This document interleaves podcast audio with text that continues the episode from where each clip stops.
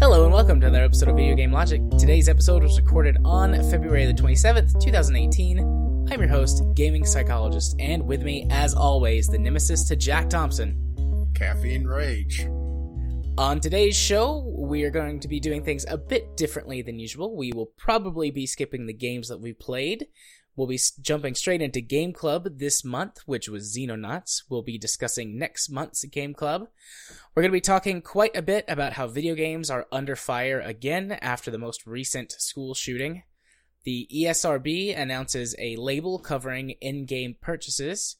A flight sim group puts malware in a Jet DLC and calls it DRM. We're going to be skipping Community Corner this week, and we will have our weekly Discovery queue. Timestamps will be in the show notes following their respective topics. Hello, Rage. How are you? Uh, well, I think I'm, well, back to normal for myself, which, uh, finally got rid of the, uh, all the sniffles, all the headaches, everything else, just in time for Game Club. Yay! This was a great month for a strategy game. Oh yeah, definitely. I was uh pretty good this month. Mostly better. I had the something going on Sunday and Dr. Katie made me like sit in bed all day. She was like, "No, this is not becoming a sickness. I don't care if it's just your sore. We're not getting sick anymore. No one in this house is getting sick." I don't Says know the if I plague was- bringer. yeah, I don't know if I was really sick or not, but I rested all day Sunday, and by Monday I was fine, and I'm also fine today. So, if it was an illness, following the doctor's orders took care of it. Yeah, well, my primary problem, it wasn't something that knocked me out. It just, I had at least a marginal headache for a week and a half. And it's one of those things that just enough to really throw me off my game. Yeah. Yeah, it's difficult to play video games when you have a headache because staring at a screen usually makes that worse because of the light Mhm. and things. Yeah, granted, I could still play pretty much my autopilot games. You know, things I don't really have to think about. You know, Warframe, uh, Spintires, uh, Euro Truck. Granted, Euro Truck and Spintires are a lot slower paced, and they're also usually a lot darker. So, you know, the light issue doesn't uh, come into play. But yeah, I didn't get as much time in Game Club as I was, would have liked to. But let's just jump right in, shall we? Yes, indeed. Rage, would you like to tell the good listeners, in case they're brand new or have a very short memory, what Game Club is? And it's quite possible that we have some new listeners. So I've been running uh, some advertising again for the show, and we've gotten a couple of new uh, subscribers on Podbean, which means that there's probably a couple others that are using other services. Yeah, so Game Club is a coming together of both myself and Jared's tastes and playing the same game for once. We typically don't play the same games at the same time. So Game Club is to spend time on the same game and really have an in-depth discussion about story, mechanics, and that sort of thing. And for this month, we decided to focus on Xenonauts. I threw it on my possible games as a sort of a lark. And you was like, oh, yeah, let's do that. Yeah, I was very excited for this. Uh, Xenonauts, in case you do not know, is a turn-based strategy game, which is the considered the spiritual successor to the original XCOM titles. Um, it keeps the same, uh, well, not same, but roughly the same art style and the same isometric, unmovable camera view, and brings an emphasis back to more expendable soldiers and makes the air game much more important than the more recent XCOM games, uh, especially XCOM 2, which has no air combat at all. Yeah, it's So- uh, very different. Uh, not playing the original Xenon or uh, re- original XCOM, going to Xenonauts after playing the newer XComs, it's a completely different experience. Yeah, I've played the old XComs. Uh, I've said this on the show a couple times before, but since it's relevant to Xenonauts, I might talk about XCOM for just an extra minute. Uh, I played the XCOM that released in what was it, 2008 or nine? The the first sort of remake or reboot. yeah, the Firaxis reboot of XCOM. Yeah, I Uh, played and the first learned, one of that. I learned that there were older XCOM games after I played that, and I like I was like, oh, okay, I'll go back and check these out. And I have played through the first XCOM. Some I forget what its like title is beyond just XCOM. I think it's got like a subtitle. Um, and I've played through that, and I've played some of XCOM UFO Defense, which was a flight game, and then I've played the expansion or the first sequel to XCOM, uh, which I believe is Under the Deep or the Deep or something like that. Yeah, the um, which adds XComs, underwater. Even though I never played them, I did watch. Uh, I think it was Lazy Game Reviewer. He did a uh, video on the older XComs at one point, and their uh, pseudo uh, tied together series uh, with uh, some with some of the spin-offs uh, covering other aspects of the story. It's a weird combination. Um, yeah. Um, but Xenonauts compared to the original XCOM, they are pretty close, and I I understand or can you know it's easy to see why Xenonauts is considered the spiritual successor, and um I mean that was what they were going for was to make a modern version of the old XCOM games, um, and aside from graphical improvements, I mean Xenonauts looks what's the right way to say it? I mean it's got a particular art style. It doesn't look old, but it's not a flashy high end graphics. Low fidelity. modern- Yeah, low fidelity. Maybe it's charming. It's got a good charm to it. I should say it doesn't just look ugly. Uh, so, as, yeah, aside from that sort of graphical upgrade or that graphic style change, it's it's pretty much beat for beat the old XCOM game. Combat works the same way. You have time units as opposed to just a set number of actions that you can perform per turn. You can move and attack independently. Um, the original XCOM doesn't really have a cover system. It's kind of got all or nothing. Either you're completely bo- blocked by a key- piece of cover or you're completely exposed. Um, the original XCOM, the entire map is completely destructible. And later on in Xenonauts, you can do that with tanks and things, but in general, you're not going to be destroying the entire map. Whereas in the original At XCOM, that one attitude.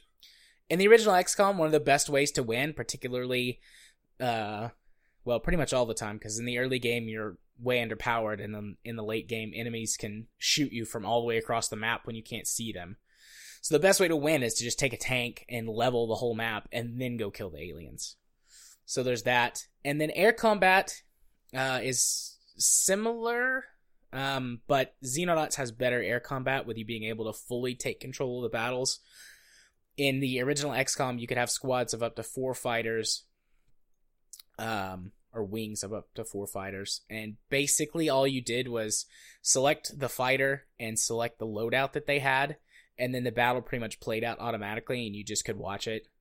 But it was the same sort of top-down, looking at stats of your aircraft sort of thing. You had no uh, some other minor changes in XCOM compared to Xenonauts. The loadout system works basically the same way, but in XCOM, you did have to produce all of your weapons and ammunition. Full stop for everything. At the beginning of the game, you know, you had a an armory full of standard earth weapons and ammo, but when that stuff ran out, it was gone, and you had to actually produce new weapons and ammo. Um, Xenonauts gives you unlimited ammo for everything and unlimited equipment, so your grenades and med packs and all of that. But you have to produce weapons beyond the starting human weapons. And then in original XCOM, the best way to make money was to mass produce the shit out of laser weapons because you could produce those without having any alien artifacts once you got the tech. Um, and you could sell them to other countries around the world for money. That was the best way to fund your development. Uh, whereas in Xenonauts, you can sell items that you're not using anymore, but you can't actually make money on them. They all sell for a flat 50% mo- of their monetary value.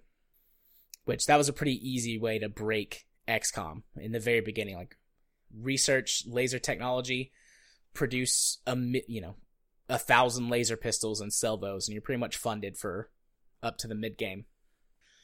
I don't think there's any more major differences to point out between the two. Otherwise, like I Uh, said, pretty much beat for beat. system work, Xenonauts uh, the same way.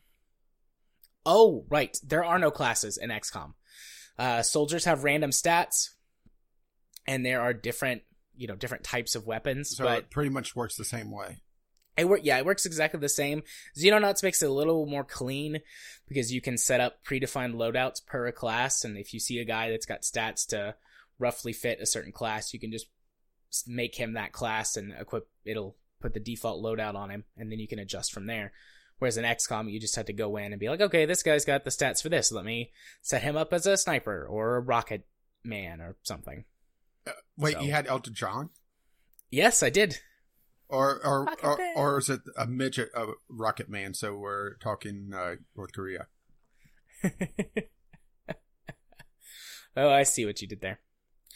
Um, but yeah, that's otherwise it works pretty much the same. Um, the only major difference being the story and then some nuances, which we'll get into as we talk about the game. Um, because essentially in XCOM, as you research alien tech, everything you get is, you know, an improvement and going to be something that is better than what the aliens have because of magic human research. And also in XCOM, you can get psionic soldiers. Whereas in uh, Xenonauts, whenever you research that, they're like, yeah, there's absolutely no way to apply this without completely changing our genetics, and we don't have the technology for that. So, Kind of a I- dick move there, huh?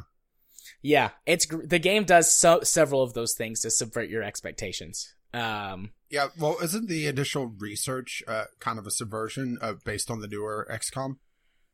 uh, which would you, Uh, would Researching the uh, alien alloys. Oh yeah, yeah. You think whenever you research the alien alloys, the first thing you're gonna get is some kind of armor.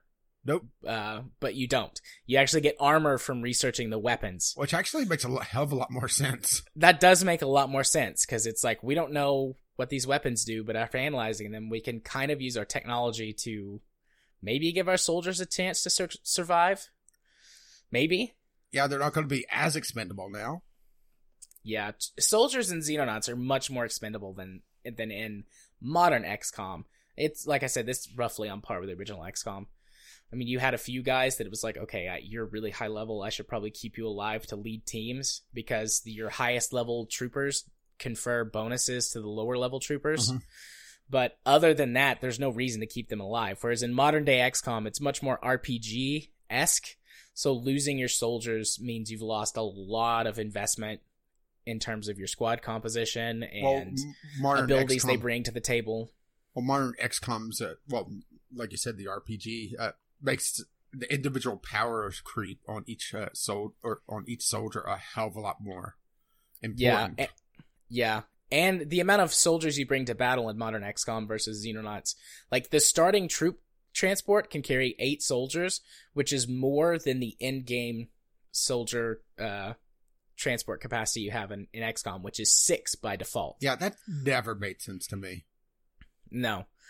Eight still seems a little bit small, but for what you're doing, but they kind of explain it fairly well.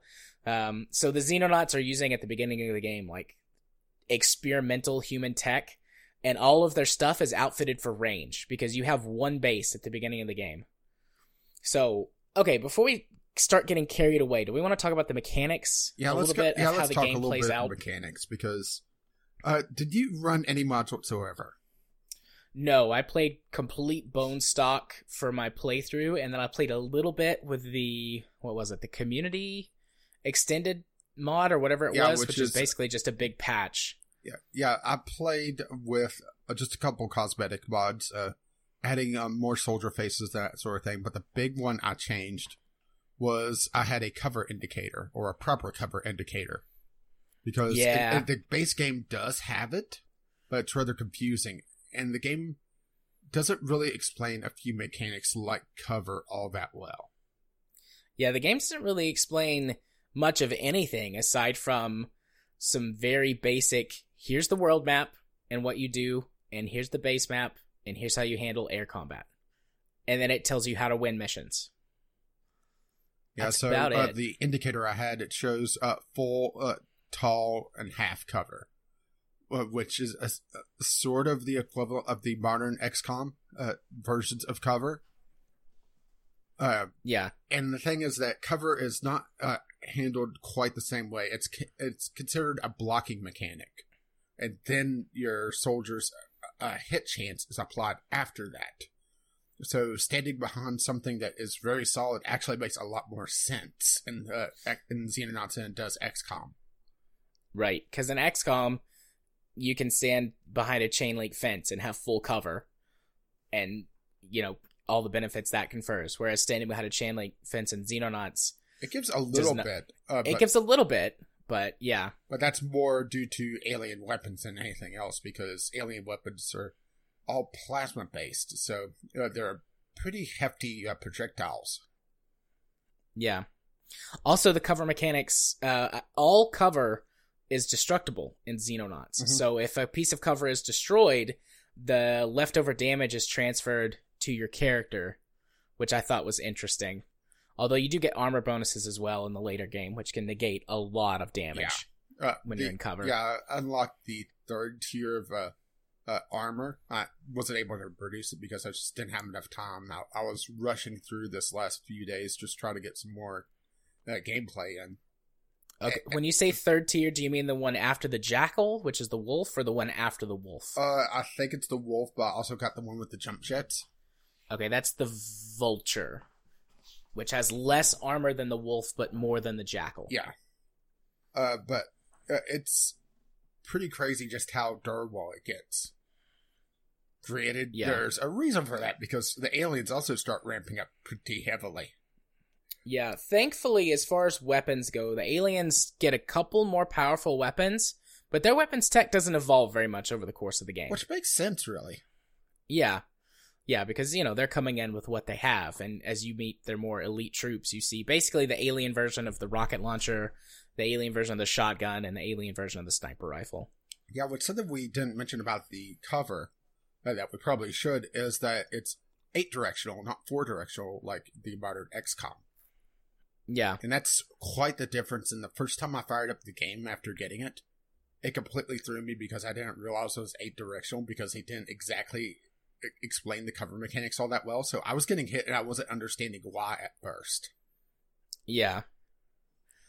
Yeah, you can kind without the mod, the mod is helpful and the community extended whatever has the better cover system built into it but without the mod, you can kind of figure it out. Yeah, it's color based. Um, uh, it's uh, it's sort of an inverse uh, stoplight where red is uh, full cover, you can't uh, shoot, uh, but green is just very low cover. It gives a small bonus, but yeah, and then yellow is you know intermediate, and then there's also grayed out, um, which is no cover.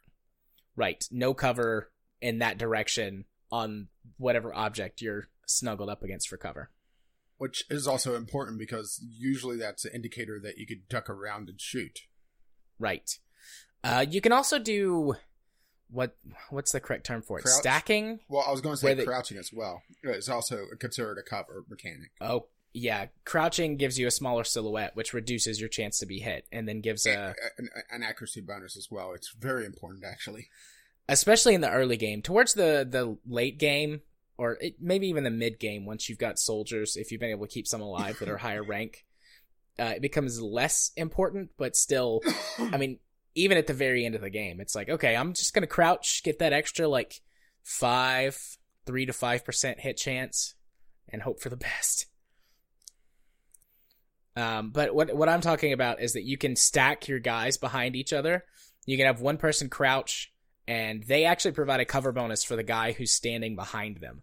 So you can use your shields to help breach, put your guys with shields in front, have them crouch down, and then they'll provide a cover bonus and a handy dandy meat shield for the guy behind them with the shotgun. Yeah, for like one shot or two, uh, really good shots. Because those shields yeah. don't last too long.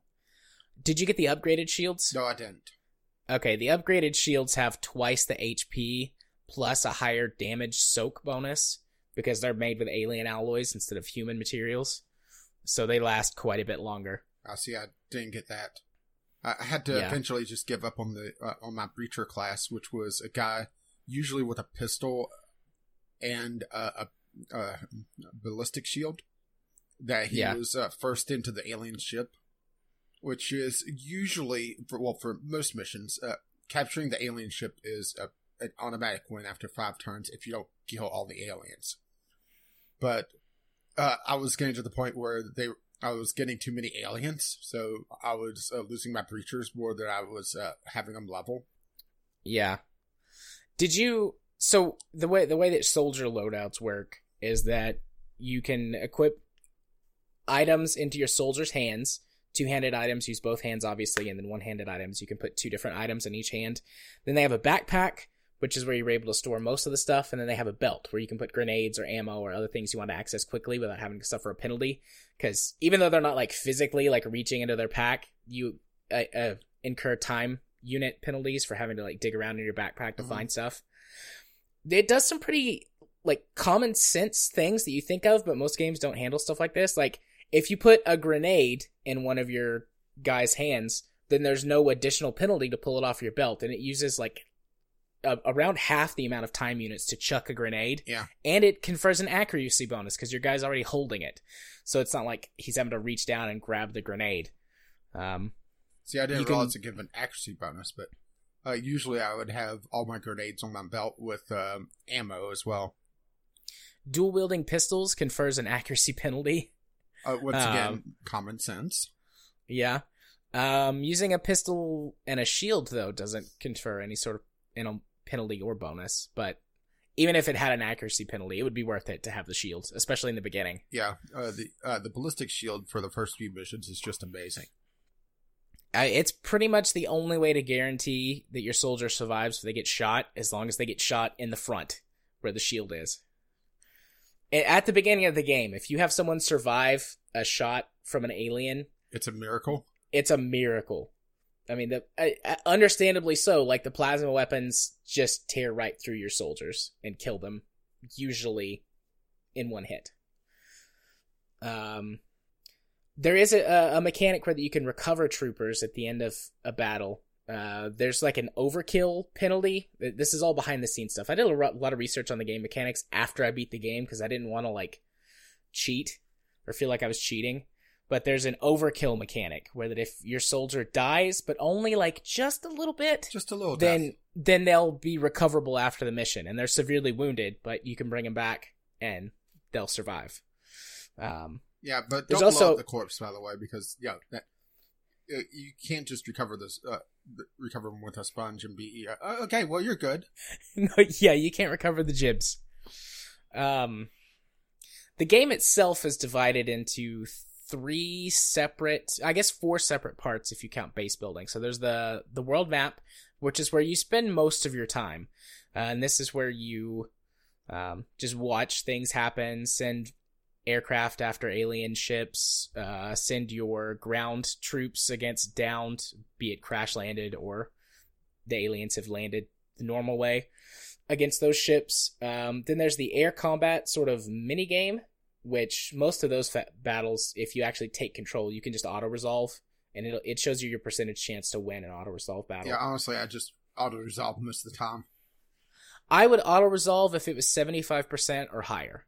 Pretty And much, it was either always over ninety percent or zero because my uh, planes got jumped.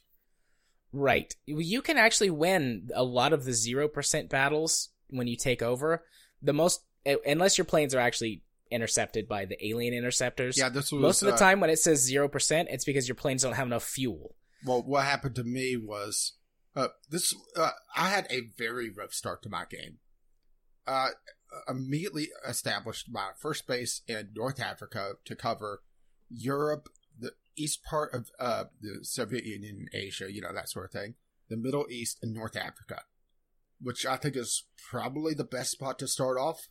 Either there or uh, Middle East to cover multiple areas. Yeah, I, I put my starting base for this playthrough because I've played. Well, this was my first start to finish playthrough, but I've started like five playthroughs before and experimented with different base location placements. Northern Africa or Indochina are sort of your two best places to start. Because if you start so roughly in the middle, maybe to the eastern part of Indochina, you can cover Russia, um, the Indochina funding block, and you uh, just the tip of Northern Africa, and then just the the tip of uh, Australia. So you get access to like the tip. five. You get you can defend like five funding blocks from that starting location, which is really important to being able to get your next couple bases off the ground. But I established there, and I quickly uh, built my second base. And uh, I guess Texas would be the proper uh, area somewhere in there to cover North America and uh, Central America because in my first month, North America was just getting hammered, and I needed to uh, take care of them because, yeah. So, set up my second base there, and uh, sent my um, first few planes over, as well as my first uh, uh, few of my uh, workshop planes. Well, get a pretty good sized uh, alien craft come in, send off uh, the Foxtrots uh, to handle Yep. it. The first research Yeah. plane? Okay. They get halfway there, and then they get jumped by fighters. That's rough. Uh, That's I, really I mean, rough. there's no way to deal with that because uh, they were running torpedoes, Yeah. uh, which is a slow missile. So even They're basically cruise missiles. Yeah, so i even if I didn't auto resolve it and tried it myself, unless I just told them to run, which they wouldn't be able to escape because they're fighters, and you know the fighters are faster than the foxtrots. I would have been, I was just screwed. So that knocked my fighters out for several days, and the alien crafts come in waves. So uh, I just missed the entire wave, and usually it's towards the beginning of the month, and then the month it seemed. Yeah, it starts out slower in the beginning. By like March or April, they're coming like every three days. You get a wave of alien craft. Uh, in my game, by the end, I had something like, I well, I had three Marauders. The Marauders are the end game most powerful aircraft, aside from, I forget what it's called, but it's basically a modified SR seventy one that carries like a fusion bomb, like an alien plasma fusion bomb. And by the time you get to the point where you can have that craft, you've either won or lost the game. It's a weird, weird spot to be in. Um, well, that's anyways, kind of the, Xeno, or the XCOM problem is that you know you either are winning heavily or you're losing so bad that you may as well give up. There's really no in between for uh, this uh, type of game. Yeah. Uh, I, I felt like I was in that pretty in between spot because when I got towards the around March, I had completed all the research I needed to be able to launch the final mission. But I'm sitting here going, I don't have the equipment for this. So my, my strategy was to airstrike everything except what I needed to to advance the story. Um, because the way to win the game is to keep, well, I mean, obviously defeat the aliens, but you need money to do that. And the most reliable source of money is the money that you get from the funding blocks around the planet. And that mechanic works. Um, that you make them happy by shooting down alien craft that spawn in their funding block. So it doesn't matter where it goes on the map. It counts for that funding block. And if you shoot down that craft, it makes them happy. And make them happy enough, they give you more money. And so uh, having air superiority of the planet is essential to winning the game. So I spent the first four, five months in game just building bases, loading them with fighters, and shooting down everything that I could. And I only had one ground team for almost the entire game. So I was I was launching uh, or was running missions to the downed alien craft to to recover tech and resources and stuff like that, but a lot less often than maybe you should to research things and be able to produce everything. And so I got to the final mission. I'm like, I don't have enough equipment to pull this off. There's no way in hell I'm going to be able to do this. I struggle to to take down the the carriers and the battleships when they land. And I know the final mission is bound to have more and more powerful enemies than than those ships. And yes, it does. It very much does indeed. and I'll talk about the ending mission a little bit later. But uh, for a while, I just was like managing my fighters, and I was in sort of this stalemate. I felt like with the aliens, like I wasn't winning, I wasn't losing. Like I very slowly was getting a handle on things. So it does have this state, whereas the other XCOM games don't, where that if you are in the right place, it it does feel like pretty even, which was actually really nice. There was a lot of time of me just sitting there staring at that screen going, okay, I've got these fighters at this much fuel, and these fighters at this much fuel, and these fighters at this much health, and this craft is only armed at, you know, it's only got 50% of its ammo left. do I want to roll the dice? Do I think I can take these out? Because I had learned what every fighter was, what it was strong against and weak against, and what I could pile on in an emergency to take something out. And I, you know, I just had all this stuff worked out in my head. And there's a, a piece of tech you can research called the quantum decryptor, which gives you information on what the alien craft are besides just their their speed.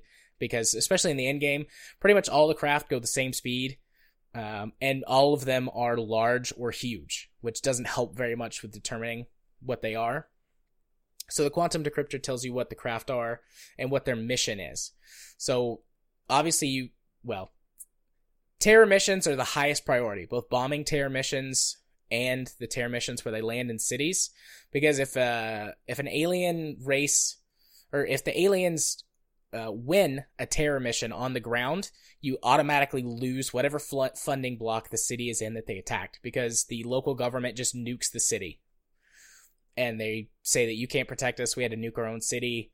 Screw you. And they uh, surrender. Yeah. And, uh, well, it depends on the difficulty, but lose a certain amount of your funding blocks, game over. Yep. So terror missions were the highest priority. And then after that, I was just shooting down everything. And uh, I put together a second strike team with, I mean, they were all rookies, but I was sending them after the smaller ships because for some reason the Corvette spawns for like the entire game. And a rookie squad with in game tech can easily roll a Corvette. So I was very slowly building up all of these resources from the Corvettes, which it took like, takes like four Corvettes to get the same amount of resources from one carrier, but I was guaranteed a loss on a carrier or a battleship, at least one, and I didn't want to gamble away my higher level soldiers for the because of the final mission. Uh, did you use any ground vehicles? There's there's tanks. Well, there, there's I, a unlocked them. I never got to build them because where I was rushing and just airstriking everything in the big, uh, well, in the early game, I was uh, not getting as much funding as I should because if you just airstrike, you get a, a set amount of money. If you actually do the mission and don't blow up everything, you usually get, I would say, 25 to 50% more money plus resources. Yeah, more than that on the bigger ship. That well, one sort of well, scales up. Well, I wasn't sure how much, uh, but yeah, it's a hell of a lot more money. So I was starting to hit funding issues because I was also expanding quickly and uh, trying to build up a rather impressive air force. Uh, when I hit my sort of uh, deadline of okay, I have to uh, power down. I, I, had to go to the store this morning. That's uh, cost me a couple more hours of playtime because you know I have to go hop into the store and then uh, get back and then go to sleep to be able to be up for this. Yo, night owl. yeah uh, I just uh, I was far behind on my funding from where I should have been, but I had all my bases with three Fox uh, trots, uh, or with a couple with four, uh, uh particularly just the radar uh, hangar bases, and then each of them had at least two condors, which I never replaced with the upgraded one because those are fucking expensive. The Corsair. The Corsair, yeah. Yeah, I had I had three Marauders. Um, I had something like nine Corsairs. I had gotten rid of all of my Condors. Uh, although the Condors, they're really slow. That's the biggest problem. It's really hard to intercept anything with a Condor because they're so slow mm-hmm. compared to the late game Alien Craft. But uh, the Condors kick ass. They are extremely powerful once you, you know as you've researched the tech. Like they can hold their own up to I'd say the carrier even the squadron of three condors can't shoot down a battleship, but three condors can take on a single carrier and win. Well, uh, but, once I lost my foxtrots uh, in North America, and I was down uh, some time, what I would do is anytime I would send out my uh, uh, Charlie unit, my uh, ground squad, I would escort it with two condors because I was yeah. paranoid about them getting destroyed. Yeah, I never had that. Can. I never had that happen, but I knew it could. Yeah. Uh, did you get the upgraded dropships at all? Uh, I unlocked it, but it, I didn't have the room to build it. okay. The Shrike is, I th- in my opinion, the best dropship. Uh, the Valkyrie can carry more soldiers, but the Valkyrie can't carry any tanks or or can't carry any ground vehicles uh, because it drops the soldiers in drop pods. Ooh.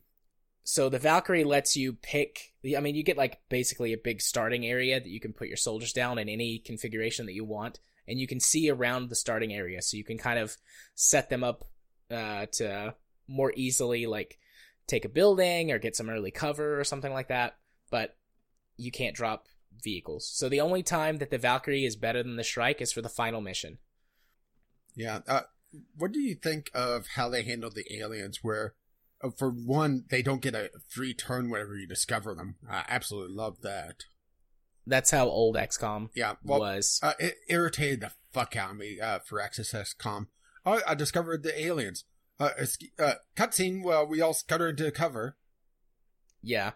No, that's that's good. Um, whenever you run up on aliens, your guy will automatically stop, so that you can, if you want to Mhm. assign different orders for the rest of his time units, you can. Well, well, you don't But, have to uh, stay with that guy because there was a couple times that I would discover an alien, uh, and then oh, well, time to switch to sniper and snipe him. Yep, snipers for the win. Yeah, I usually only ran one because uh, they're not great to take the UFO, and that's what I usually did. Yeah, And that's uh, the they get downside of them. better. They get better in the UFOs as the UFOs get larger. Yeah, true. because there's more room for them to maneuver around. But usually uh, in the early game, I would just give them a pistol and then keep things sort of towards the back so that they wouldn't die. But they're a little bit more useful if you give them a pistol. I started talking like 10 minutes ago about the other aspects of the game. uh, let's see. We've talked about the, the map. We've talked quite a bit about the ground portions where you're ordering your soldiers around and how that works. There's the base building aspect, which, I mean, it's basically just a square plot or a square diagram on your screen and you can put different buildings in. yeah, only The only I- time, well, I was going to say the only thing I really didn't like about the base building is that everything has to be connected.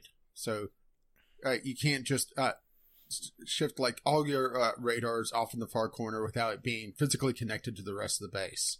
well, the game doesn't explain this, and I was annoyed by this at first until I had my first alien base, or the aliens where they attack my base. But your base is underground, Ah, so that's why everything has to be connected. okay, that makes a lot more sense.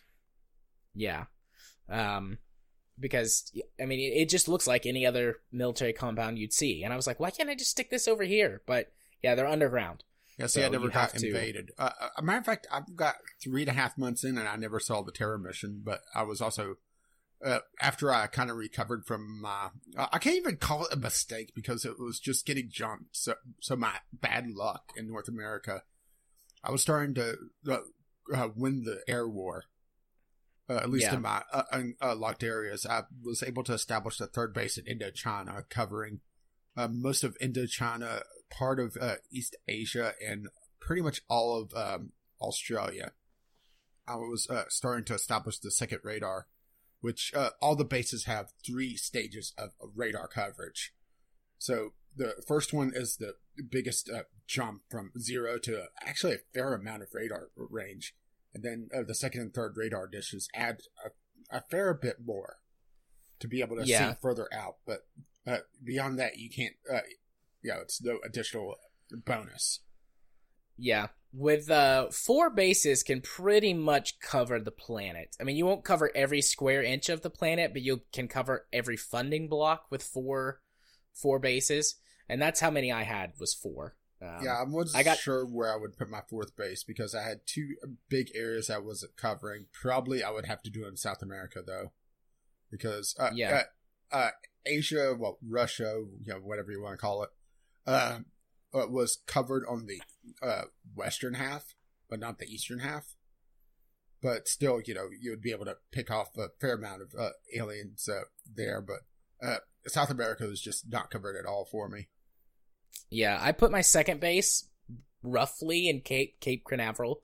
Like you can zoom in the map and see lots of cities and areas and put your bla- base really close to one. But it's just kind of like, ah, that's roughly where Cape Canaveral is. So I was able to cover all of the United States and most of the North American continent. Um, Well, just because all uh, but the tip of South America. Yeah, just because I was having trouble with uh, North America, I focused more coverage on us on the far north uh, portions of North America because the aliens were just going nuts up Maybe they Yeah. like, po- they like polar bears or something. Maybe. Because uh, I, I the first few months they were just all up there. It made no sense. Yeah. So, uh, let's see. There's a, a fair bit of, of lore, I would say. There's some story in there. Yeah. Um, Uh, I would but say it's uh, mostly also a fair bit lore. of humor. Yeah. The uh you get almost all of your story lore bits given to you through these reports you get through your head scientist. Yeah, which is Um, he's and the kind of a reports prick, that he writes-. He's yeah, he's really snarky and I like him a lot. There are are a few times when he's much more genuine, Mhm. uh particularly towards the end when you're like, "Oh god, this is like the stuff that could destroy the planet outright." He becomes a little more humble, I guess you would say. But for most of the game, he's an asshole in his reports, and he's constantly like taking pot shots at the uh your like head engineer. Call him Although they give it- and that sort of thing.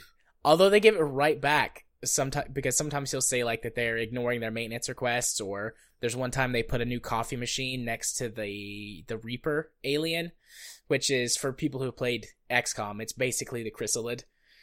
Uh, but they're these like giant insect creatures that uh, kill humans and turn them into zombies, which gestates another Reaper inside. Yeah, those are things are fucking uh, uh terrifying. Uh, they move damn quick. They're the worst. They are my most hated enemy. Every time I saw one of them, I would stop everything I was doing and figure out how to kill Well, it. Well, let's put it this way: the first time I encountered one, I got extremely lucky. So this is the inverse of my luck in North America. It rushed my guy with the shotgun, and my guy with the shotgun had his full time units. So he Nice. just unloaded on it. The best way to kill them outside of hitting them dead on with a rocket, which pretty much instantly gibs any enemy until you get the first what are they called? The automata or automons or whatever, the basically the alien Androids. robots. Yeah. Um, the best way to get them is with the stun gas because they will charge through that entire cloud, and nine times out of ten, running through the cloud, it will knock them out before they get to the other side. Yeah, side. once I got the stun uh, grenades, uh, those I was using more than flashbangs and actually uh, frag grenades or the Same. upgrades because uh, I would just toss them up into either a cluster or you know uh, down a hallway whenever I'm attacking the UFO. and then just wait two turns, Mhm. and especially early on when you get them, and even throughout the mid game, uh, aliens are not resistant to them. Later, they get you get aliens that are basically in full body suits that are immune to the stun gas, and you have to move on to other weapons. But the stun grenades are incredibly, or the gas grenades are incredibly useful. You get stun grenades later Yeah, you- on that are basically Yeah, you like get a, electric. Yeah, electric uh, grenades. I got those. Uh, didn't get to play with them though, but So, and the the Reapers though, the reason that they remain so deadly throughout the whole game is they're an instant kill to any unit that they hit, except for the the the Praetorian armor, which is this powered armor suit that you develop towards the end of the game, and the Praetorian suit can survive one hit, but if it takes a second hit, it's dead. yeah, that's why it was uh, so terrifying the first time I saw it, uh, and he just went right for my shotgunner. So, since we're talking about the Reapers, this is a good time to talk about the final mission because the Reapers are why that mission is so bad. Oh God. So the final mission, uh, to wrap up the the story of the game, like you research the last tech, you find out why the aliens are there, and you figure out how to stop them from coming to Earth. Uh, essentially, the way the story wraps up is that the aliens are basically the entire invasion is a test of humanity to figure out whether or not the aliens want to turn them into a slave race, or if humans are worthy to have their genetic material added to sort of the alien mass of genetic material. What if I don't want either?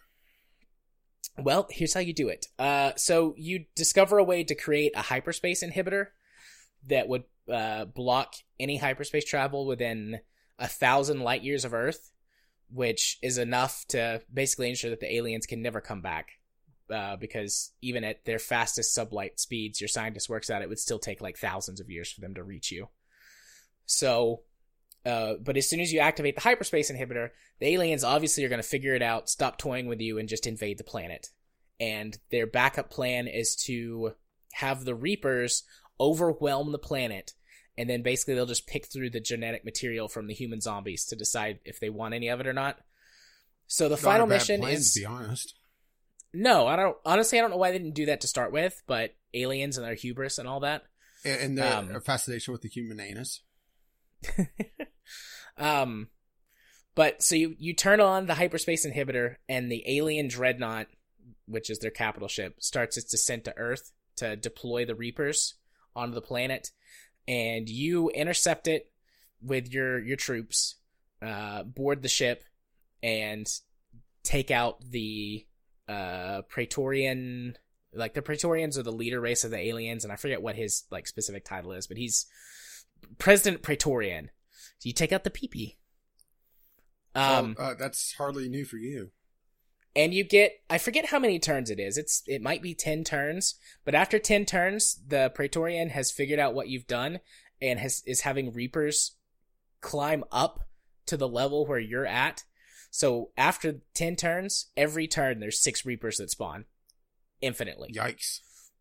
Um, and there's two, uh, like, the only way to win the mission is to kill the head Praetorian. And then there's two ways that the game can end, which is with you uh, basically being cut down by all of these Reapers, or you can trigger the emergency uh, escape pods in the Praetorian's room, and your soldiers can escape. But that's incredibly difficult because you only have, like I said, it, it's I think it's ten turns before they start assaulting you from the rear. Yeah, and that's you know well, I know that you like to get reaped from there. valuable time that you're wasting to go to uh, take out the two generators that trigger the escape pod launch. Uh, basically, the final mission is one long hallway with two hallways uh, on each side to go to these generators to destroy them, and then at the end is the throne room, and you have to kill the head Praetorian. So, I uh, I lost a few. I I basically this was one of the only two times in the whole game that I restarted a mission because I really wanted to save as many troops as I could. So the first time I played through, I got slaughtered by the Reapers because I didn't realize uh, like they tell you like eventually the Reapers are going to show up. Like we know that he'll do this because this is his best defense against the humans. Mhm. But I didn't know how long it was. So I thought I had more time and I just got completely wiped out a couple of times by the Reapers. But finally I just set up a rear guard and just left them to die. They were the sacrifice. Um, I put together several Praetorian suits, or not Praetorian, several. What did I say they were earlier-?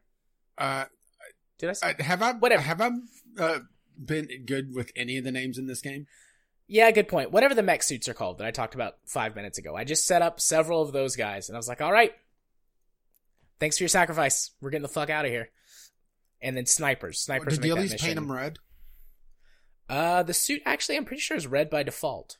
Oh well, there you go. So, yeah, there you go, and that's that's the final mission of the game. You take out the the leader and evacuate, or just get overrun, and then you get the final sort of. It's not cutscene, but you get the final scene, and it reads off like, you know, here's how we did, blah blah blah. You should take the night off. You've definitely earned it, Commander. And then you get the stats for your your playthrough. How many of everything happened? I only lost 50, I think it was 52 soldiers. Only only 52. And I only had like 22,000 humans die. well, uh, Uh, I I imagine I'm already over that where uh, uh, they uh, the aliens are just going crazy in South America, but that's a shithole anyway. Oh. So there's there's a couple other things that the game does to subvert um your sort of expectations. Uh you would think that if you copy the aliens plasma weaponry, it's going to be amazing and you're just going to win everything and have the best weapons. But the aliens I guess are smart enough to recognize that their own plasma weaponry is really powerful and the end game enemies um everything for the on battleships and in the final mission and then most of the leaders on smaller ships have armor that's resistant to plasma fire. So uh, particularly for the final mission outfitting your squad with a full set of plasma weapons is next to worthless. Um, that's why laser weaponry gets you so far in the game because the f- final enemies the laser weapons do more damage than the plasma weapons. You get railguns Uh, and railguns are the the bee's knees. They're the best at everything, but railguns are very expensive, require a lot of resources, and take a very long time. And to build. technically, those would be ballistics and not energy. So uh, all the energy armor on them would uh, be worthless. correct. So, um, yeah, I I just thought that that was like a neat little subversion. Like, actually, the ultimate sort of expression of human weaponry is more powerful than the alien weaponry, and I don't know why they don't use railguns. You, you don't really find. You, get some backstory whenever you capture the Praetorian, like because you have to capture one of the lower ranking ones from a battleship or an alien base, which is reached, I believe, level four because the alien bases grow over time the longer that they sit on the planet. Mm-hmm. Uh, capture one of the those guys, and you get some background on the alien the the alien invasion. And apparently, they've conquered like thousands of worlds and are super amazing, god level advanced. But they have grown, um, Bored? like their hu- their their hubris is is too big. They're, they're too big for their britches. They underestimate the puny humans. So they're bored.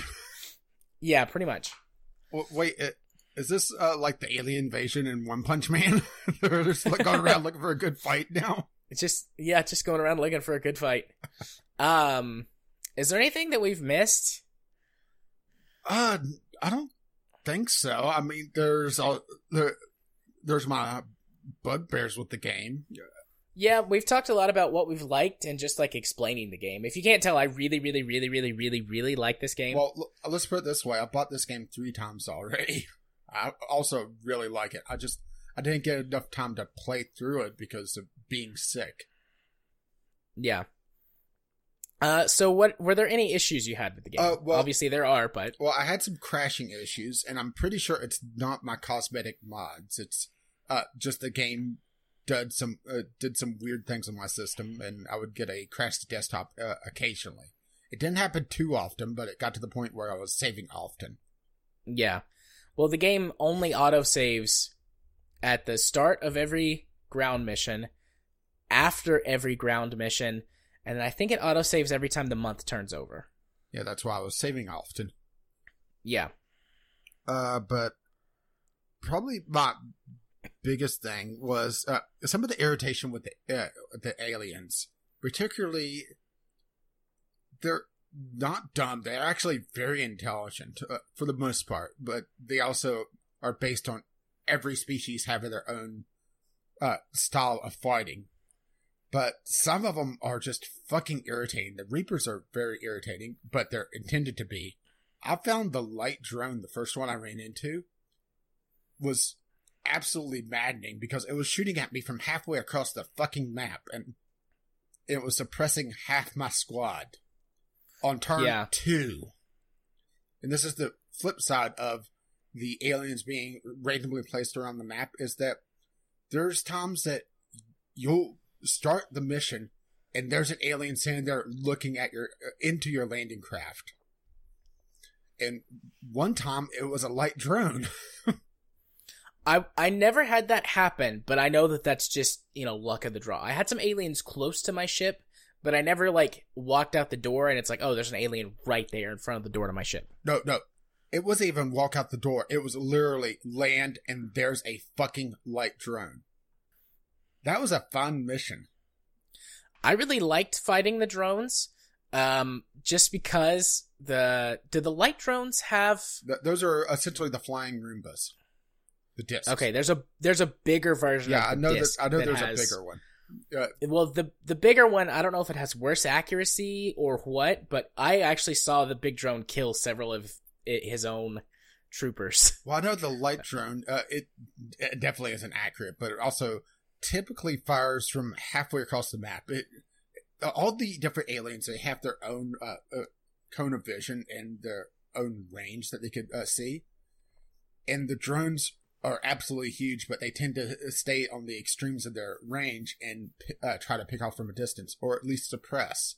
And that's what really irritated me about uh, finding them for the first time was I was getting suppressed, and the one guy I had that was able to try to flank to get visions for my sniper kept getting a fucking psionic attack and panicking. Yeah, the psionics are devastating in this game. Yeah, Um, uh, it's not damage; it's uh, attacking morale. And if your morale dips too low, they either go berserk and start shooting.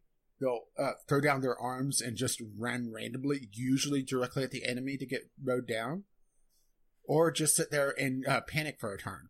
And it was just so irritating because I was getting suppressed, and my one guy that I was trying to get vision with. when this was also the guy that had the ballistic shield, so you know if the drone turned to shoot at him, he would have been a lot better off. Uh, was just uh, getting hit over and over and over again. It was just fucking irritating. Later on, as well, for psionics, the Praetorians can mind control your troops.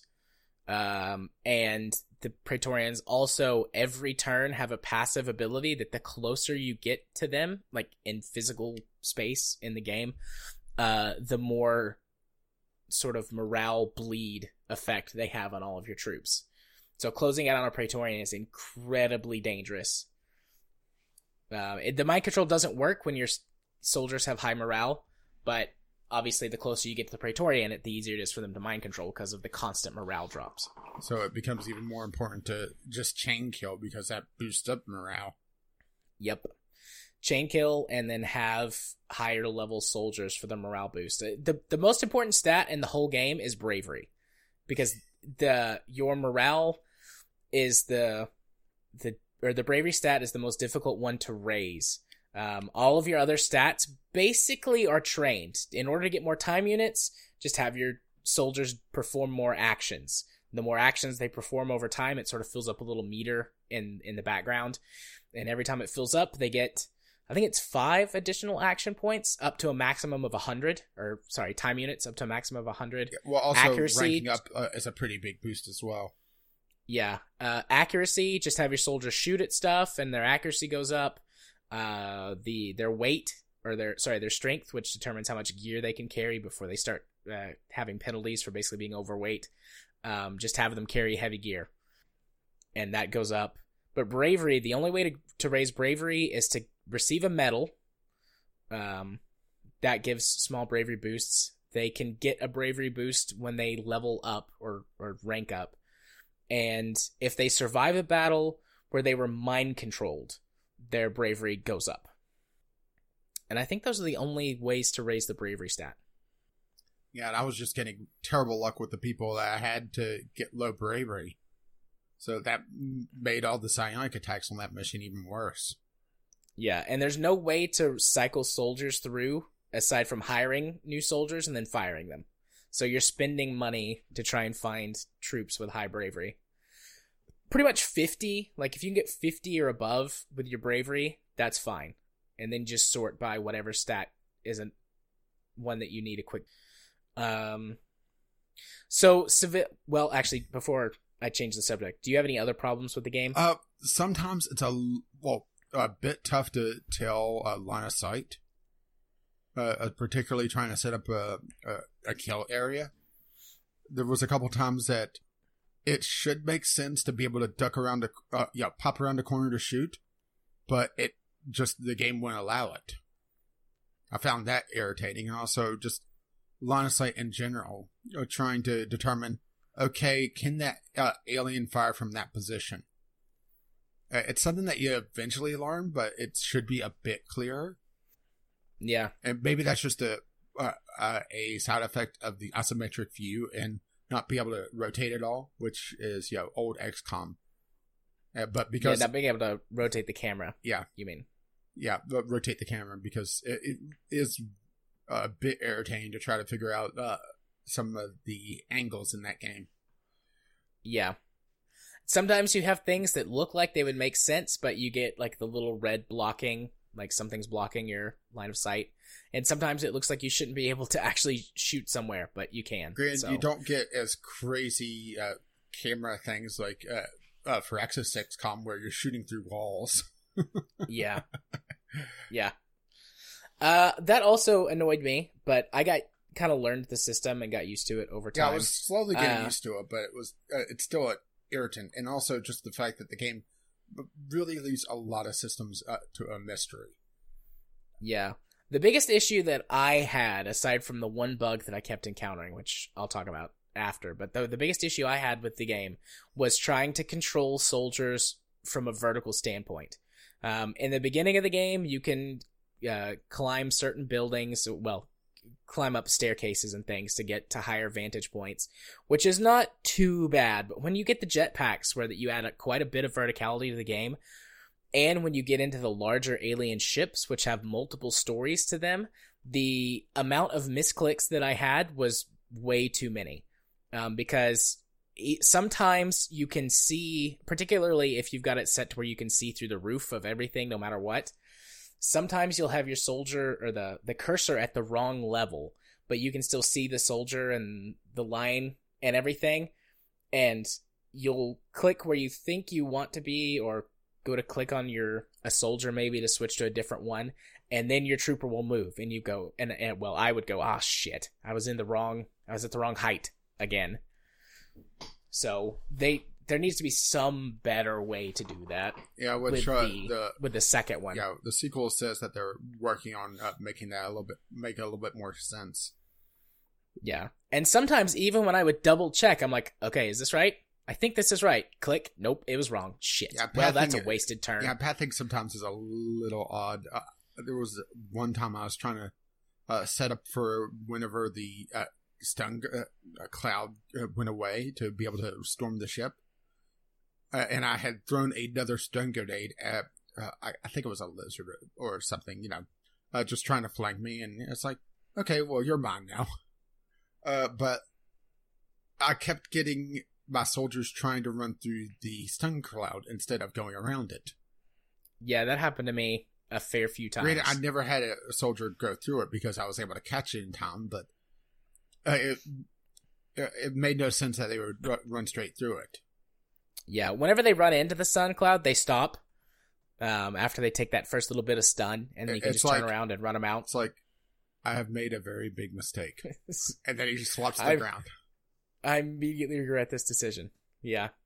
Um. So the bug that I kept running into that annoyed the heck out of me was the sound bug. Oh, uh, Um, the uh, hearing just constant running? Yeah. Yeah, I- Constant running. Okay, I wasn't sure if that was just me or not because I got that as well. No, that's an incredibly common bug that was never fixed. Um, the way that you can trigger it is that if you end your turn by ordering a soldier to run their maximum distance and then ending your turn before they actually complete it, then they will continue to make the running sound for the rest of the battle, which is easy for you to avoid happening, but also the AI will Uh, do that about to sometimes say, too. I, was, I, I always got it when the AI was doing something, and it was always a hidden movement, so I didn't see what they were doing.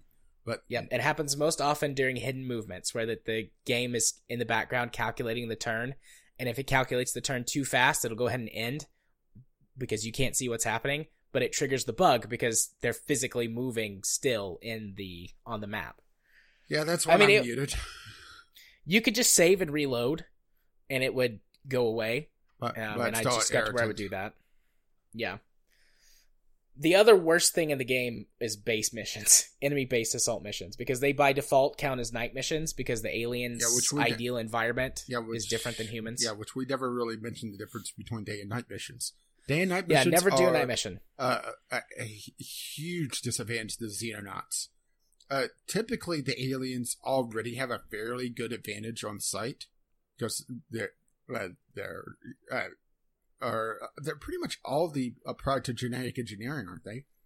Yes. Also, the aliens don't share sight ranges like humans do. So the aliens by default have a larger sight cone, but the AI in the background doesn't share sight information between soldiers. Yeah, which uh, it's one of those things that people uh, at first swore that the AI was cheating because they were able to shoot from uh, uh, uh, outside of vision, but then people started to realize, oh, the AI just has uh, larger sight cones. That's really neat. But Yeah. uh, in night missions, you have a uh, was it fifty percent? Uh, your uh, Yeah, you have a 50% reduction in vision And- outside of light. So street lights and things like that will give you increased vision range. And then you have an infinite number of flares you can chuck around everywhere. yeah, and the aliens don't have that uh, penalty, so you have to be a lot more defensive. Right, and the alien base counts as a constant night mission. Uh, the aliens, I, I, if I remember correctly, the lore reason for this is that the aliens can see in the ultraviolet spectrum, light spectrum, so they have night vision basically, and humans don't. So they require a lower level of light. When you're doing the base assault missions, if you capture the control room, you uh, flip the the settings basically, and that takes the night vision penalty away.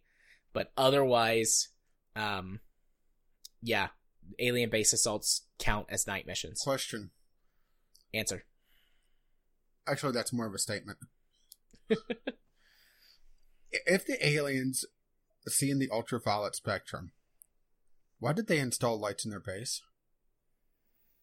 I don't know. Good question. I, I, Good I mean, are they uh, are they hiring outside contractors and they have to have lights to be able to see? So that the humans conveniently can at least see something. Yeah, One thing I wish the game had uh, is uh, some sort of binoculars or telescope to be able to uh, have a further uh, view distance, particularly for snipers, because sni- Well, snipers are able to shoot far beyond their vision cone. well, you get a vision bonus whenever you're flying. Uh, whenever you know, whenever you're at a higher elevation, I should say, and also you get a vision boost in one of the armor sets. It has, um, like a 360 degree suite of cameras on it that feed to a heads up display in the armor, like on the little. That's what the the readout says for it when your scientists develop it. Mhm. And it so it has the armor suit has a 360 degree view range, which is incredibly helpful, and also a longer sight range than standard troopers. It's still not that much longer, but it is maybe like 10% greater. But so one other little thing that I like about this and that I discovered in the late game, which is really cool. Um, so there are civilians, well, n- not necessarily, they're not always civilians. There are AI humans on many of the maps that you play on, and they can be civilians. Uh, although the civilians can have guns, the farmers have shotguns. then you can find local police, and then on some missions you can find military, local military. Uh, all terror missions have local military, and then there's a chance for certain biomes to spawn um, at a military base, and that chance increases based on what the enemy craft's mission was. A lot of times, enemies are uh, will go to bomb a human base of some kind, and if you shoot down those planes, it's like a fifty percent chance that they'll crash land near like an army base or an air force base. And the AI humans can be incredibly helpful. They're not going to win the mission for you, but I respectfully disagree. I actually won a mission because the uh, uh, the humans killed the last, uh, or the uh, AI humans uh, killed the last alien. okay. Well, by that I mean like they're not going to do the bulk of the work for you. Oh, all right. they'll there's a good chance uh, particularly if you have local police and then later on local army um there's a, a good chance that they'll kill a couple of aliens for you uh the local army units actually as you research tech they also get tech upgrades. Uh i've seen the local army units have uh, have laser weapons and also one mission they had plasma weapons. So i was like all right guys. Thanks. You're doing a good job. I A wonder good- if you could job. recover their uh, weapons if they get killed. Uh, no. You can pick them up off of their body and use them during the mission, but just like the alien weapons, when you pick them up, they mysteriously vanish. Actually, don't they uh, get sold? Uh, do they? I don't think so. I I know you get a money bonus uh, for the alien weapons. I assume they just got sold. Maybe they do. I didn't think the weapons got sold. I thought they were. I thought that like the alien power packs were sold or something like that. Oh, maybe that's just tearing down the weapons for them. You know. Yeah, maybe, maybe. But yeah, the the soldiers or the the local military forces get tech upgrades, which I thought was nice. Um, a nice touch. Well, but yeah, the the Well, your base defenses get a tech upgrade. Yes. Sweet baby Jesus. Thank thank the Lord for those base defenses. Cuz I I had several base invasions. The the more craft that you shoot down, the more of a threat ticker in the background that you generate, which raises the likelihood of aliens spawning to attack your base. And the base attacks and the terror attacks usually tend to spawn later in the wave. And I mean, you can redirect your air forces once they're in in flight, but I put up a pretty good system for defending my base. No troops, just tanks. I put two vehicle bays in every single base that I had, and I was producing um, initially just the scout car because that's the first vehicle you get, but then you get a tank, which is like a modified human tank to accept alien technology, and then you get a hover tank Ooh. as like the final vehicle. And um equipping w- once you get the technology like equip it all of your vehicles with at least the laser cannons cuz those will gib any alien with one hit pretty much. Um but if you equip them with the plasma cannon or the rail gun, they're pretty much in or they are instant death to anything that they come in contact with. And they're practically I mean they're not invincible. They're but they're incredibly durable and the aliens that invade your base take damage based on your base defenses. But I didn't have enough base defenses to shoot down battleships and carriers, so uh, the le- level would spawn with like fifty percent of the enemies, and I just roll the tank through into like a hangar, whichever hangar it was that they were coming through, and just fuck them up. Now I want to replay and uh, uh, work on uh, getting vehicles because I never was able to do the vehicles. The vehicles are incredibly useful in certain situations. If your objective is to capture an alien spacecraft with as little damage as possible, vehicles are not for you. But if you're just trying to complete the mission so you can recover at least some materials, just roll on in with a tank and blow pretty much everything up. You'll still recover stuff and you'll end the mission in half the time. Well, typically, uh, whenever I would uh, uh, try to evade the UFO, actually, I got pretty good towards the end, and I wasn't. Uh, I wasn't losing anyone. I wasn't even taking uh, damage from anyone. Uh, but I would, you know, use ample C four. Uh, Yeah. especially, uh, I, I don't know what uh, the ships were because I, I didn't unlock the uh, tech to be able to uh, see what they were called. Uh, but I guess the second tier uh, ship where uh, it would start with the hallway to the hub, uh, to a, like a central room, and it branches off from there to a large uh, bridge in the back. You know what I'm talking about? Did it have two levels or did it have just one, One. level? I think that's the cruiser. Okay, well, the the cruiser, I was having trouble uh, uh, breaching that at first. Well, until I got the stun grenades, uh, I would just uh, chuck some C4 down the hallway. there you go. Great I didn't use C4 very much. I I love C4, but then again, you know, explosives. Yeah, I tended to ta take a rocket guy on every mission. The community at large seemed to be split on whether or not you should take someone with a rocket launcher versus someone with C4. Uh, Well, the problem with the rocket launcher is that all the heavy weapons they incur an accuracy penalty if your guy has under 70 strength, and that requires a fair amount of level ups or someone that is spawned with a lot of strength to begin with. yeah, And uh, I just didn't want to risk the accuracy penalty. yeah, Plus, usually I would set for one or two turns for the C4, and that would give me time to back off. And what was what would be hilarious, granted it cost me money, As aliens pop up, uh, up open up the doors, like, what's that? Boom, and Yeah. no, no more aliens, or doors, or uh, alien tech. no, no, no. C4 makes you a door. I just wish. Uh, well, I realize it's uh, a feature in uh, Xenonauts 2. Uh, I wish that I could uh, just blow through the alien hull Yeah, because you you uh, it, typically the uh, alien crabs until you start to develop the strategies, or uh, you know, you just get uh, enough tech to be able to survive a hit or two. Uh, it's very tough to breach some of the higher, uh, higher tier ships because they are very heavily defended and they usually have a fair number of aliens inside. Yes, indeed. That's the two places where I would always lose troops, even uh, especially on like the battleship or the carrier, would be breaching, and um, as I worked my way through the ship because they would be all- all battleships are captained by Praetorians, and then some uh some carriers can be, and even the the standard like carrier captain or whatever has got psionic powers. So I would lose troops breaching, and then also, the more time you spend in the ship, obviously, the more time you spend close to the Praetorian, I would have soldiers kill my own men more often than that they would be killed by aliens just from the psionic uh, attacks. Uh, is there anything else? Because we pretty much covered this game a lot for, uh, more thorough than I thought we would.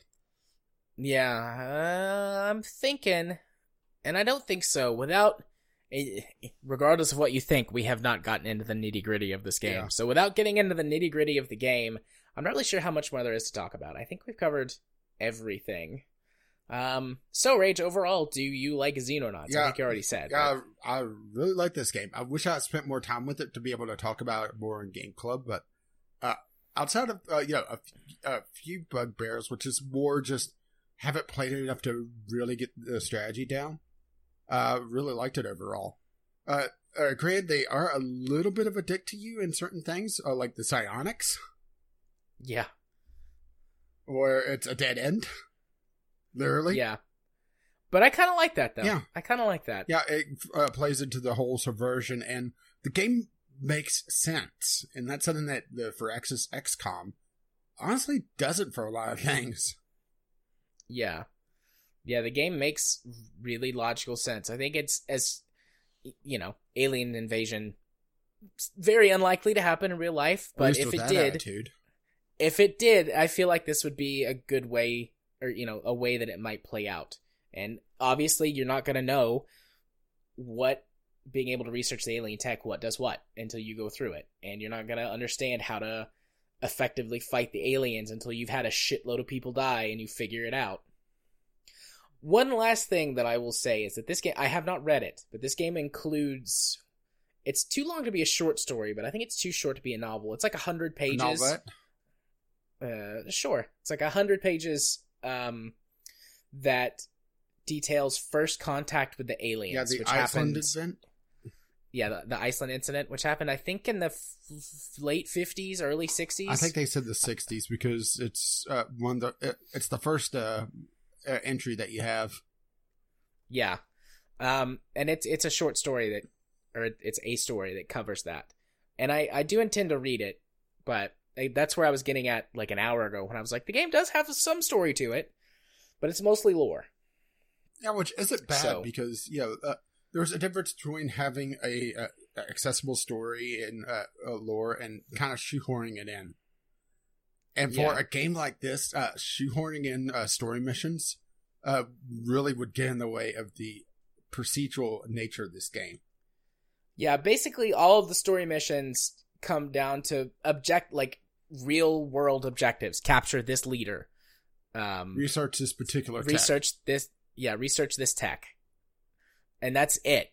Aside from the lore bits, this is one of those games where you essentially make your own story. Playing the game, the your playthrough is your story. And it does that really well. I uh, I really enjoyed this game. I love it a lot. Uh, I'm taking a break, but I want to go back and try a playthrough, one with maybe maybe not an entire playthrough, but at least enough of a playthrough to figure out what the community edition completely fixes. And I, I actually want to try this on harder difficulty because I, I played through on whatever the normal difficulty yeah, is. Uh, yeah, same here. Uh, the very hard difficulty, uh, they pull a kind of a dick move on you. Do, do you know what they do? Uh, are you talking about the one that's hard mode or The- Iron Man? Well, well, not Iron Man mode. Uh, the hardest difficulty removes damage indicators. Oh shit! I don't. I wouldn't like that, but I could see how that why they would do that because you don't get handy dandy damage output numbers in real life. Yeah, it's essentially uh, Ranger mode uh, from Yeah. uh, uh, the uh, Metro series, uh, where you're not given any extra info. Or That would be so hard. Because one of the, I mean, one of the most important things to strategy, strategizing is like how many men do I need to devote to killing this one alien? yeah, now you have to kind of guess how much damage you did to it. You basically just go overkill all the time. Snipers would continue to save the day. Fuck this one alien in particular. Yeah. Definitely. But yeah, Okay. Uh, uh, and that's on top of improved AI, which this is one of those games that does that. yeah. Uh, and I felt uh, just uh, it's extremely dick move, but fitting. Yeah, I, I felt like the AI was about the right level of difficulty, and the difficulty should come from higher enemy health and perhaps reduced starting stats for your troops or something like that. But I don't, I don't know. Yeah, I didn't really wanna run into into a lot of uh, what I would feel like dumb AI. There was uh, sometimes that the AI would uh, do odd things, you know, open up a door and then uh, it's like, oh shit, and run away. But then again, you could kind of uh, give that to, okay, usually it's the reptiles that are doing this. They're they have the shortest sight of all the uh, aliens. Maybe they're coming, uh, you know, coming out, seeing, oh, there's an entire Xenonaut squad out here. Oh shit, time to run. Run away. Yeah. And because the aliens aren't sharing their vision, it makes a lot more sense that uh, you know, a couple of them are doing that. yeah. The only thing that I didn't understand about weird AI behavior was that sometimes you have, you can either see a whole room via security cameras or something, or you've got a sniper peeking in and they can't see you. Sometimes the aliens will just sort of run around in circles, essentially wasting time units. I, I don't know why they do that. Although I don't know well, if the well, uh, didn't the lore say that all of them have pretty much limited intelligence and they're pretty much being controlled by their commanders? Yeah, pretty much. There's even that one entry where that the your scientists are able to order the alien to kill itself. Yeah, then uh, promptly say, "Well, uh, don't get too excited because it took a stationary target and an entire lab of equipment to do this." Yeah. There is a noticeable effect though, particularly on the lower orders of aliens. Whenever you kill the commander, the aliens perform worse, noticeably worse. Except for what are the lizard guys called? uh, Those guys. no idea. The the yeah, the they're the like the second enemy you face. They have a lower base intelligence anyways, according to the thing, but I don't think they're direct as directly psionically controlled. Yeah, they're uh, they're not very intelligent. They have very short sight ranges. Uh, they regenerate, but they have terrible uh, shooting skills because they uh, their weapons aren't really adapted to them. Yeah. Still a pain in the ass in uh, numbers, and usually you end up fighting them in numbers. Yeah. Unfortunately, not this that part where the numbers are on your side. yeah, but uh, yeah, alien invasion. Yeah. So uh, So- yeah, I think we've talked enough about this one. Yeah, we've talked about this for what an hour and Twenty fifteen ish minutes. hour. So yeah, Xenonauts, good game. Yeah. recommend, highly recommend if you like strategy games. Uh, I would actually uh, almost games. call this uh, uh, uh, almost a horror game from the just the tension, especially with those fucking. Re- Yeah, I don't know if I'd go that far, Well, but uh, it definitely is psychological horror. tense. Yeah, it definitely was extremely tense. There were were times I would actually genuinely feel anxiety playing this game. And those were the times I had to go, okay, I need to take a five minute break. it's just a game. Even if my virtual people die, it's not. They're expendable. at least with that attitude. Uh, all right. Well, our next game club game for the month of March was one that I sort of picked out, wanting to continue to expand uh, my horizons to try new things. Yeah, who the hell Uh, are I- you? I did some of it this week. We're not going to talk about games that we played this week because we're definitely not going to have time, but I did it this week too. Uh, anyways, our next gum- game club game is going to be Torchlight 2, an isometric ARPG, correct? Yep. Two things that I haven't traditionally liked, but you have, uh, you and I believe Kyle have both recommended this game to me, and you haven't steered me wrong with your recommendations so far. So Well, the first time for everything. yeah, we'll we'll see. Uh, this is the game This that is- got me uh, uh, actually interested in the genre. So it's going to be Yeah. interesting to see if it does it for you as well. Yeah, and this one is not turn based, it's real time. So we'll see. That my biggest sort of I don't know, crutch or whatever you want to call it for dealing with these isometric games is the fact that all the ones I've played so far have been turn based. Well, maybe And I uh, can handle that. Well, maybe some weekend. Uh, oh, I would say uh, instead of recording, pretty much do that every weekend. Uh, is uh, uh, take a, a and go through the opening of the game together because this is That would- multiplayer co-op. we could do that Friday. I will have lots of time Friday night, Saturday night, and Sunday night because my sister in law's going to be here. So Katie took the weekend off of work, uh, and they're going to do stuff together. Ah. So, Uh, so, so in Saturday other words, night, you're going to uh, turtle up and hide in torchlight. yeah, Saturday night we're playing Civ, and I've talked a little bit. Well, we're supposed to be playing Civ. I've talked a little bit with Kyle about maybe playing Dark Souls Friday night, but I'm not sure if I want to do that. Well, I guess I'll be seeing you Friday then. We'll, yeah, we'll do some Torchlight. Yeah, I let you get your character kicked off together because uh, uh, you can do the same character in multiplayer and solo. That's good. Granted, uh, you know, if you get out of sync, then it's only the person uh, ahead in the story, I think, that does uh, progression. Okay, Actually, not 100% sure on that one. that's fine. We'll figure it out together. But yeah, we'll. uh A little Torchlight let- 2. I'll let you know exactly what time as Friday draws nearer. But yeah, Friday night we'll do that. Alrighty. Well, I think now's a good time for a break. And returning from our break and our game clubs, we're going to talk about video games like it's 1993. Yeah, uh, back when uh, America was great again, right? Uh, So this is-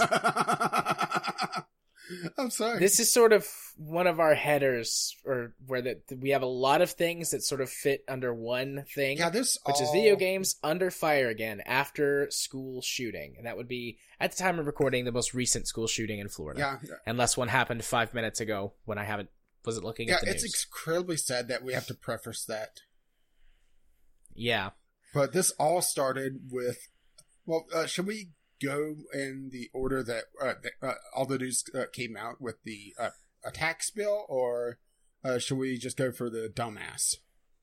Let's just take it in order of how it happened. So the tax bill would be first, yeah, correct? yeah. It was the first thing that really broke was that Rhode Island uh, state representative was suggesting an uh, a tax bill on violent video games to help fund count- mental health counseling in schools. On the one hand, I mean, it's it's not a terrible idea to fund mental health counseling, but at the same time, uh, it makes no sense why they're funding it with this. yeah. So I would be okay if they said, I don't, something along the lines of, look, we need to have more better mental health care in schools. Like that's one of the angles and yes, I think it's true that more mental health care would help reduce the incidence of some of these shootings and also would help reduce violence in schools in general. And I I would be okay with them saying, "Look, we need to levy a new tax. What's something that generally doesn't have many taxes on it? Video games." And if they they just said, look, video games don't have a lot of taxes placed upon them outside of just your standard state and federal taxes. It's a massive industry. This would be a good thing to levy a tax on to fund uh, additional pay for schools for mental health counseling in schools. Great. But You know, maybe we could debate some of the nuances of the tax and all of all of that jazz. But when they say we're going to tax violent video games because violent video games, i- implying that violent video games are a cause of this. implying he fucking says it outright. And I quote, there is evidence that children exposed to violent video games at a young age tends to act more aggressively than those who are not. Says this dumb motherfucker. Actually, technically, that's true. Young children who are exposed to violent stimuli, which includes video games, television, or watching other people perform violent acts, makes them more likely to also commit violence if they don't have some sort of intervention, be it from parents or teachers or other trustworthy authority figures to explain to them, you know, these aren't things that we do to other people. Because children under the age of six or seven, you know, just based on brain development and where they actually are uh, in in their development, uh, those kids, as their brains are forming at that age, tend to be more susceptible to literally any kind of stimuli. So this is one of those examples of like cherry picking or like wording that implies or that is getting at violent video games cause violence because of children.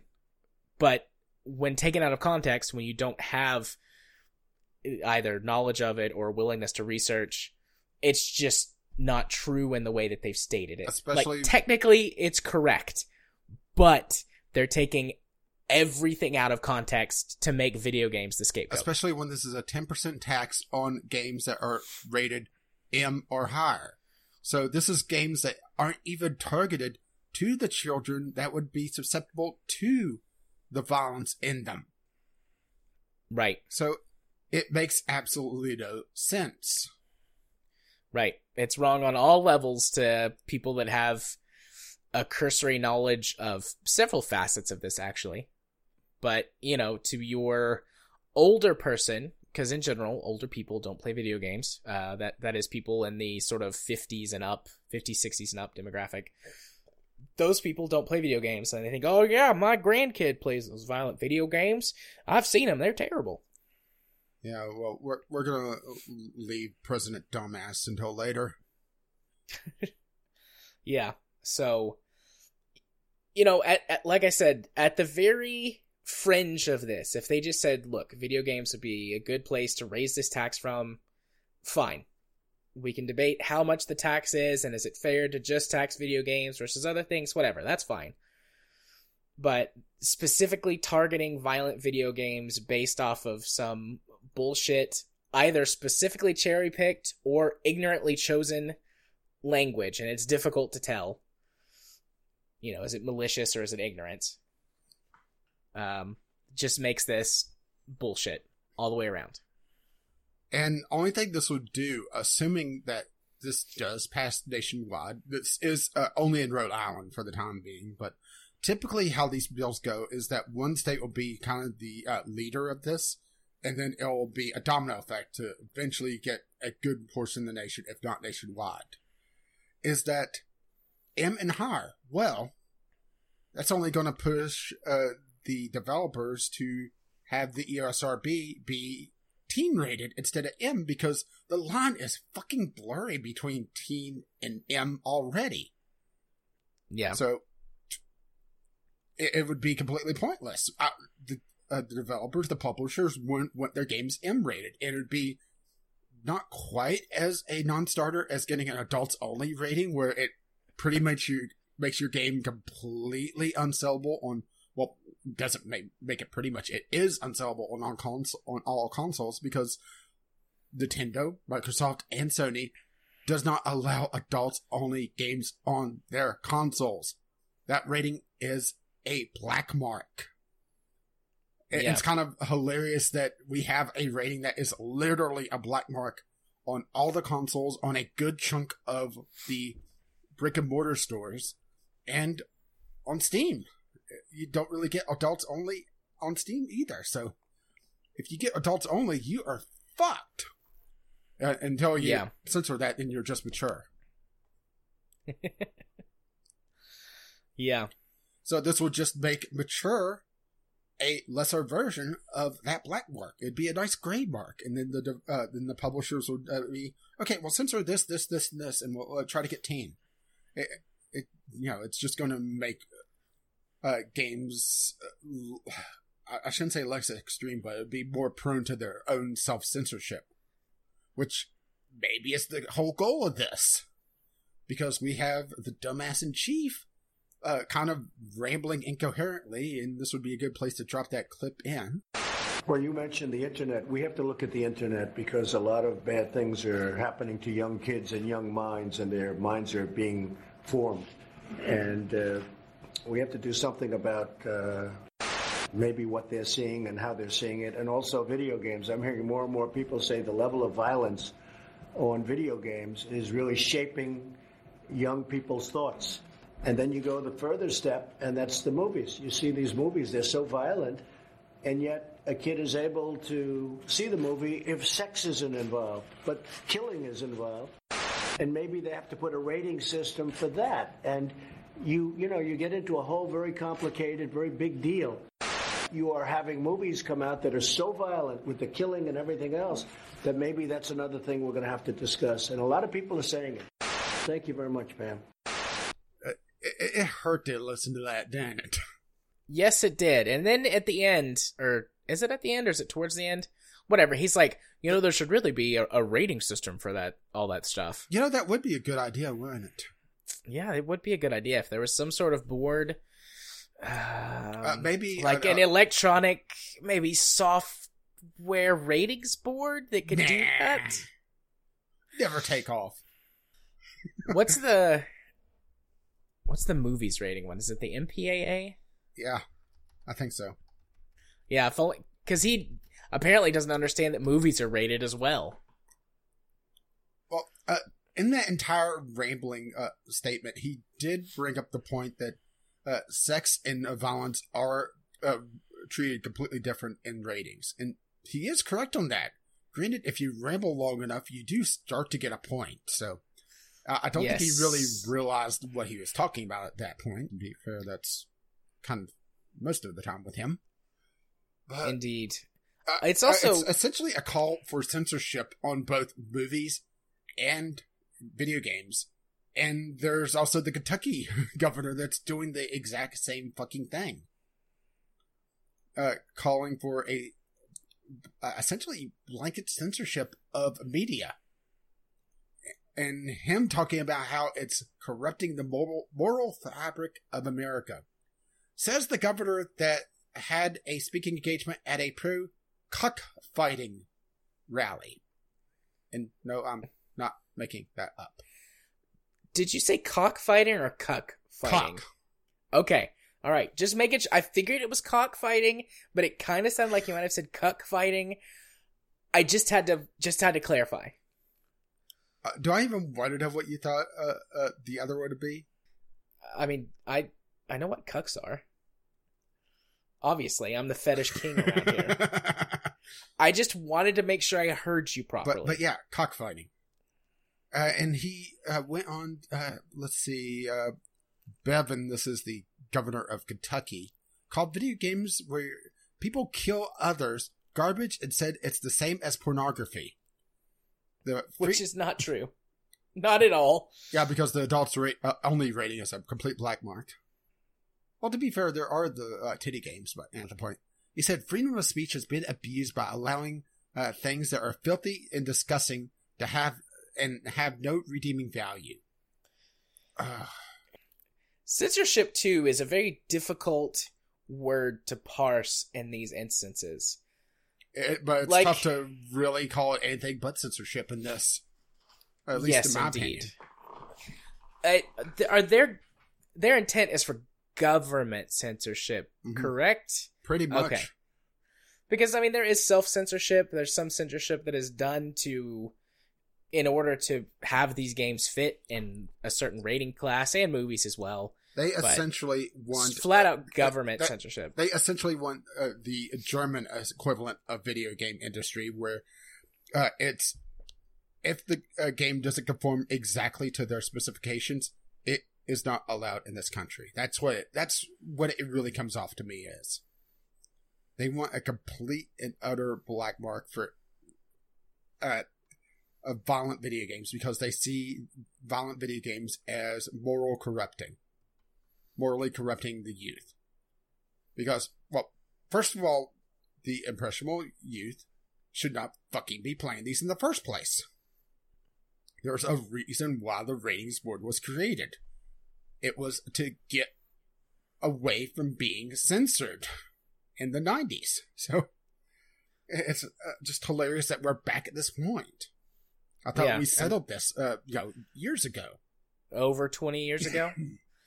and for the movie industry, the MPAA, that's been around since, I want to say, ballpark 50s. I think late 40s, or early 50s, yeah. Yeah. So, And it took a long time for them to get more extreme than the golden age of. yeah. I'm I'm not a fan of of the government essentially controlling the rating system, particularly the American government being how conservatively slanted it is, even when we have a quote unquote liberal and progressive government.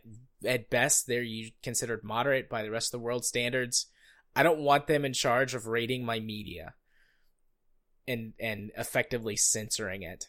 Yeah, there's a. I- I've seen a few people uh, uh, kind of pointing and laughing at uh, uh, the people that called for regulation on loot boxes to uh, that this is what we get, but this is uh, the complete flip side where there's no science backing this up. Yeah, well, yeah. And also, legislation to try and control predatory practices, while potentially it could lead to a censorship board, is not quite the same thing. There's ways that you can deal with this, I think, without basically putting the whole system onto the, the government to classify and rate. And it's it's a very fine line that we walk right now. I I wonder how much of this is is serious versus just like smoke and mirrors bullshit. I honestly think a lot of this is smoke and mirrors bullshit, trying to deflect attention away from their precious guns because th- this entire situation uh, stems from a school shooting, and there's been a lot of outcry against assault uh, grade weaponry and bans against it, and people have absolutely flipped their fucking lids. Yeah.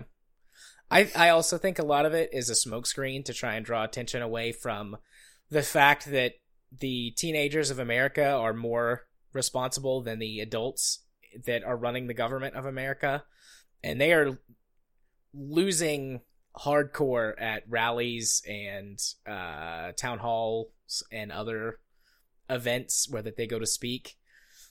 There's quite a few YouTube videos of various uh, U.S. politicians being booed on stage repeatedly and being called out and caught up in their lies and bullshit. It's fascinating to see how these teenagers and their parents are just like this is what it takes teenagers to get fed up being killed at their own schools. And this is dangerously close to becoming a discussion about guns and gun control on a video game podcast, but I mean that's the reality of how all of this stuff connects. And it's tragic and it's stupid and it pisses me off every time I think about it. That this entire subject has that, to be politic, politicized to begin with. Yeah. Yeah. So maybe some of them are serious, or maybe some of them are seeing this as an opportunity to try and do something that they want to do regarding all of this crap. But I do think a lot of this is smoke and mirrors to try and draw attention away from the gun debate right now in the States.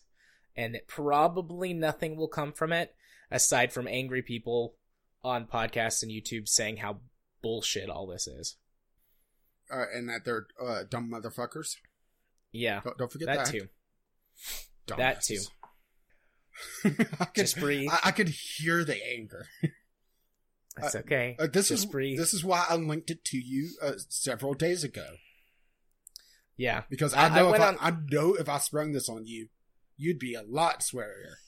Oh, I've been on Twitter for a few days talking oh. tweets I've posted, and then talking to people back and forth through DMs, and even having conversations with some people on like Facebook and other places, like just talking about this. Mm-hmm. I'm not like I I'm pretty well educated on gun control laws in the states and if you want to talk to me about it, whether you're in the states yourself and you just don't have a good grasp on it or if you are from uh, one of our listeners from other countries who have questions or want to talk to me about it, feel free to. I've been discussing the the solutions all week with people and I mean like you know, I don't claim to have like a magic solution. One of the things that I keep repeatedly saying well, you're not that, like, just going to say arm the teachers and yeah, they're solved. That's a terrible idea for many reasons. But no, the thing that I keep saying the most is no matter what we do, no matter what steps we take to fix it, everyone is going to have to be ready to dig in for the long haul because even if we got you know, magic the perfect gun control laws tomorrow, it would still take years for real effects to be felt because the United States has got pretty much as many guns as it has people. And it's going to take years for this to sort of disseminate out everywhere and to really start seeing effects from it. Yeah, which is a problem in American politics because American politics, for the most part, is extremely short sighted on their expectations. They want solutions now. They want uh, to fix the problem now. They don't want to yeah. wait on the signs. They don't want to uh, have the debates. They want to solve it now, and it just yeah. doesn't work. American politics refre- reflect American business and capitalism, and I'm not sure how much of that is sort of chicken and egg. Like the United States was the perfect breeding ground for this um uh for free market capitalism, which has an effect on politics, which creates, you know, better breeding grounds for free market capitalism, etc., etc. And here we are. The goal of free market capitalism is as much profit as possible all the time, which leads to tons of short-term gains but long-term losses. And American politics functions effectively the same. And it drives me bonkers. Up the wall. Well, at least you could yell on Twitter. That provides some small amount of catharsis. Only problem is that we have our president doing the same thing. Yeah. I yell at him a lot too. yeah, but unfortunately, he won't listen to you unless you're on Fox News. Well, but, but he does hear you. The president. No, he wouldn't hear me. I'm one of those no, no, educated no. liberals. No, no, no. He has the note. Remember? right. Right. That stupid shit. I wish that was photoshopped. I really wish it was. Yeah, how little empathy he has that he has to have a note card to remind him to essentially be kind to people. You know, not... it was funny when it was on Doctor Who. Yeah, it's funny when it's fake. It's funny when it's fiction, but but he's also narcissistic enough that uh, his cuff is also has uh, the number forty five on it. Yeah. Oh, American okay. politics suck. Yeah, they do. Uh, do we really have anything else here outside of this entire thing is bullshit? I don't think so. I don't think so. I think I think that's enough politics if we can help it. Yeah. So, uh, shall we uh, yell at the ESRB instead? Yeah, let's move on to the ESRB. Uh, because the hey, ES... more bullshit. Yep, the ESRB announces a label covering in-game purchases. Yeah, which this was like announced today. Uh, well, the day of recording, Tuesday. So, uh, at first, I had this good laugh. It's like, oh, they're finally moving. Yeah, it's a sidestep. yeah, I mean they are moving. You're right, but it but it is a sidestep. So reading the the article, the the actual article yeah, from the- PC Gamer says they tackle loot boxes with new in-game purchases label on boxes, uh, box copies of games. Yeah, the PC Gamer article, uh, the headline for that is complete clickbait. I far but, prefer the game industry biz when ESRB responds to loot box controversy with in-game purchase label. That's it. Right, and basically the in-game purchase label boils down to the thing on the Google Play Store and the iTunes Store that says in-app purchases. Which is fucking useless because literally everything on the store has it. And that's what uh, the ESRB is doing. Any DLC that is uh, has an option to buy in game would have this label. Yep. That's from, it. That, that's the from, entire. That's the entire uh, requirement. It's not loot boxes. It's literally anything. It's uh, cosmetic stuff. It's DLC uh, levels, uh, uh, expansion level content, loot boxes, anything. Which in the modern market is pretty much every game. Pretty much every game has some sort of digital content in it. Um, I was about to say bigger games tend to just be DLC and expansions, but that's not true anymore. Yeah. Uh, shall we uh, have a, a quote? This is from the. Sure who this is. This is uh, from uh, Patricia Vance, who is the uh, president of the ESRB. All right. Uh, I'm sure you're all asking, and I'm going to try to pre- uh, prevent using my condescending voice on this. I'm sure you're all asking why we aren't doing something more specific to loot boxes. And I'll tell you, we've done a lot of research over the past several weeks and months, particularly among parents. What we learned is that a large majority of parents don't know what a loot box is, and even those who claim they do don't really understand what a loot box is. So it's very important for us to not harp on loot boxes per se, but to make sure capturing loot boxes, but also other or in-game transactions. Fuck you. Uh, sorry, sorry, I editorialized there a little bit. I, I mean, C- continuing on, I, I want to read the second part. Parents need simple information. We can't overwhelm them with a lot of detail. We need to be clear, concise, and make it easy for them. We have not found that parents are differentiating between a lot of these different mechanics. They just know there might be something in a game that they can spend money on. Fuck you. Thank you. I was about to say that. Uh, I mean, it doesn't make a fucking lick of difference if every single fucking game on the shelf has this label. And it will have this label. That's the thing. It's going to be like the in the App Store, where literally every game, almost, I would say 99% of the games in the App Store has in app purchases on it. Do you think that's a fair assessment? Yeah. Yeah, It- it's very rare to see a game that doesn't say contains in-app purchases. And that's going to be the same thing for the AAA gaming industry. It's going to be very rare to not see a game that hasn't this label. And even the ones that don't have it could fucking patch it in later and it wouldn't apply because it's past the ESRB's rating term. Yeah. Which I didn't even think of that right up front. I, I watched Jim Sterling's video that he put up like immediately after this, and he said that too. He was, and he was just like, they could put it in afterwards, just food for thought. Yeah, I'm glad I thought of that beforehand because uh, Jim Sterling pretty much said exactly what I was thinking on this, which I'm not sure if that's uh, good on me or bad on him, but it's uh, it's completely useless. This is they call they say this is uh, several steps forward. This is a couple steps forward. We'll continue to work with the industry to ensure that uh, there are effective uh, disclosures about in-game purchases uh, in general, and more specifically, loot boxes. So if there's uh, more we could do, we will. This is literally nothing. This is a sidestep. Fucking idiot.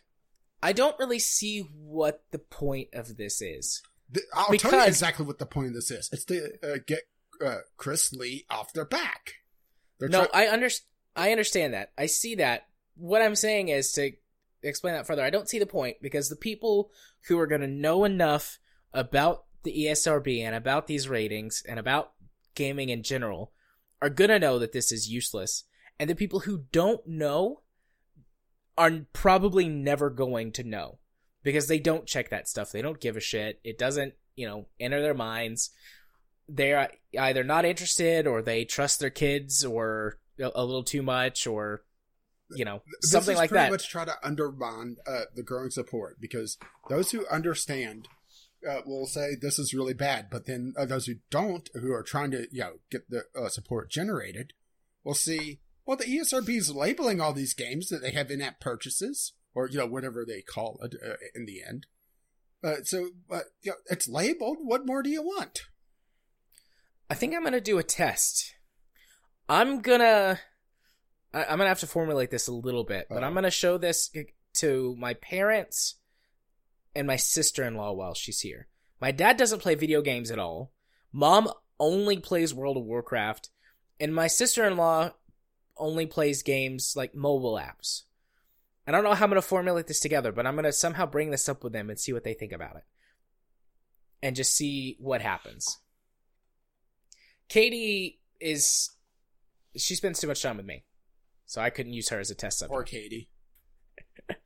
no. but re- remind me.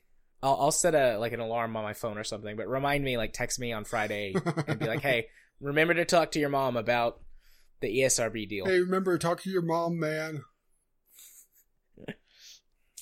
So, yeah, I mean, I, I, on the one hand, like, I, I totally get why they're doing this. I know you're absolutely right. They're trying to take some of the pressure off, trying to make it look like they're doing something when really they're not doing anything. I've seen it a million times in PR and in politics and etc. etc. But outside of that, I don't really see the point of this. And maybe, I don't know, maybe I'm just not giving them or stupidity or ignorance enough credit. But I just feel like that this is something that if you know about it, it obviously you're going to be able to see through the bullshit. And if you don't know about it, this seems like something that you're never going to come in contact with and that won't matter.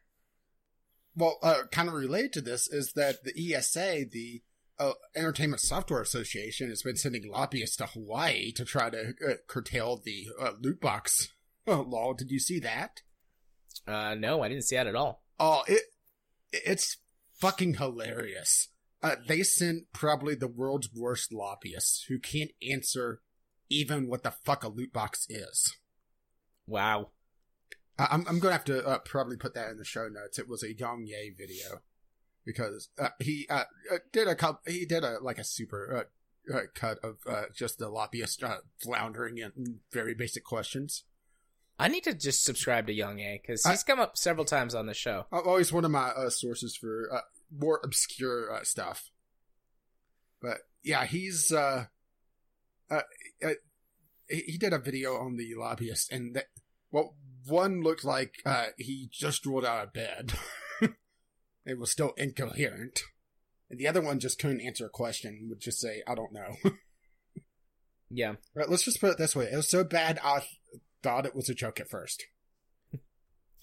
I like the end of this PC Gamer article where that I'm just going to summarize the last couple of paragraphs. But basically, they're saying that they're wondering if they're framing this as protecting children because to suggest that perhaps adults need protection from loot boxes um, would lend credence from the industry to the known fact that these loot boxes uh, target people with uh, addiction issues, specifically like gambling addiction. Yeah, which comes back around to the Rhode Island thing where they're more targeting it towards uh, uh, trying to protect the children when it's not really just about the children. Yeah. It's But trying to protect still- the vulnerable, which isn't just children. but there's still this perception from vi- about video games, particularly from older the older generation, that they're a, Well, a toy for children as opposed to a legitimate hobby. well, that's honestly uh, uh, really Nintendo still uh, try to just play off the children aspect. Yeah, and uh, making themselves uh, appear like a toy because that's how they got into the North American gaming market to begin with. And they Yeah. never really let up that uh, image of being a toy over a video game. And honestly, for the older generation, a video game console is still a Nintendo. Yep, it took years when I was a kid and it's a a teenager Nintendo, for Mom. for yeah. It's not a Nintendo. It's a PlayStation or it's an Xbox. It's a game console. Eventually, they got it. My grandmother, though, still calls everything. Actually, she doesn't anymore. She used to call everything the Nintendo, but now she just calls it the video games. That's just her way of talking about. It. She's like, "Oh, you play? You still play them video games?" yes, Mimi, I still play video games. Aw. She's she's given up on telling me that one day I'll grow out of them. She used to tell me that. especially in college she's like oh you're getting to that age you're gonna grow out of those video games and you'll get into responsible adult activities like Diddy. and i'm like and i'm like what and she's like well you could pick up a garden or farming or you could go hunting more oh, I'm doing that right now. or fishing Doing it. I'm, I'm, I'm taking my warframe, going to go spearfishing. I'm like i'm not interested in that stuff mimi i don't i don't care about that oh older people Old people. one day i really hope i'm not that person when i'm old Yeah. I hope that I've been born eh, after the point in history where that even if I don't understand technology, I'm not like just putting it down or understanding new advances. I'm not just like putting them down. Like back in my day, this was better. No, not really. But the only thing that was better back in your day was uh, the environment because we just hadn't had enough time to completely trash it yet. Yeah, That's well, it it. really depends on uh, where you live because, yeah. Uh, uh, if the coal industry is anything to go by, certain areas weren't better off back in the day. I would suppose most cities weren't better off either, just because of smog. Well, yeah, the old London fog. Yeah. Which was really uh, just smog back in the day from all the uh, uh, uh, stoves and everything and all the uh, coal being burned in uh, the inner city. I mean, Yeah. that's what the uh, London fog was. It's not, uh, London isn't a foggy city. It was polluted.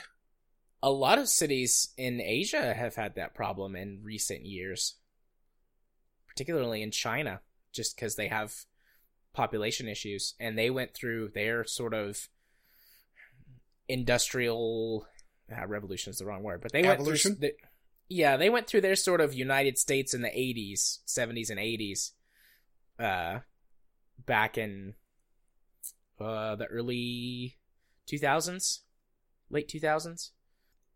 Although on the flip side, China is now the world leader in environmentalism. I guess is the best way to say it. Yeah, didn't they just They've announce got all of- they were redeploying a lot of their troops to plant trees? Yeah, yeah, they're trying to plant. Well, see, they're uh, they're trying to reverse that Chinese hoax, you know. I think they're trying to plant a million acres of trees by 2020, Well, to be fair, they do have the manpower. they've already hit their target for like they've hit their their first like self projected targets for uh, solar and alternative energy developments early. They hit their 2020 target at the end of 2017. And they're expected to hit their 2030 target by 2025. Yeah. Meanwhile, our government is doing the best they can to shut down the solar in- industry. On the bright side, Uh, When it I- comes I see what to- you do that uh, said there. Yeah, on the bright side, when it comes to the U.S. political machine, despite the fact that everyone at the very t- well, not everyone, but most people at the very top are the worst because of the way our government disseminates from federal to state level. There are a lot of states that are passing enough laws and working towards in uh, green energy and things like that that we're still meeting some of the initial goals that we were uh, set to meet when the Paris climate deal was first put together a few years ago. Yeah, but not my state. No, not my state either, but California, New York, basically your liberal states are uh, carrying everyone along as they usually do. But we're way off topic now. Yeah, but this is at least slightly more positive politics. uh, I don't really have anything else to say about the ESRB deal. It's a waste of time. It's stupid. It's completely a PR move. We all know it, and we just have to wait to see whether or not it'll work in terms of PR. It obviously won't work to do anything except, honestly, I think make this whole situation more confusing. Because people have been saying for months now, some people for years, that loot boxes and microtransactions in these games are bad. And I'm sure there's a, a group of parents out there who have heard that these things are bad, have not done any more research, and suddenly they're going to see every game have this label. and then there'll be just a knee jerk reaction. Yep. So we'll see. once again, uh, a short sighted American politics. Goody. Well, do you want to peruse over or mosey on over to our last news topic, or Yeah, do you want to skip? I I think it'll be a short one because it's oh, fucking stupid. Yep. So, a flight sim group put malware in one of its jet DLCs for the game and called it DRM. And this was legitimate malware that was doing things like keylogging. No, no, no, no, no, no, no, no. It's even worse than that. It was a complete password dump from Chrome. Well, that's I was getting there. I was getting there. It wasn't a keylogger. Well, I saw somewhere that it was also logging. Uh, see, I didn't see that. I just saw, uh, uh, maybe I just saw the initial uh, uh, reports on it that it was a password dumper for Chrome, which is just fucking ridiculous. Uh, essentially, No, the, it was- the, the entire idea of this is that they wanted to dox people that were pirating their add-ons for flight sims, and they were going to do that by distributing malware in all their flight sim uh, add-ons, and any uh, time it encountered a what they called a compromised serial key, which honestly, even if it encounters that, that doesn't necessarily mean that that's a pirate to begin with, because it could be a legitimate key that somebody else uh, compromised. It would activate, dump all their info, send it to them, so that they could take action. Yep.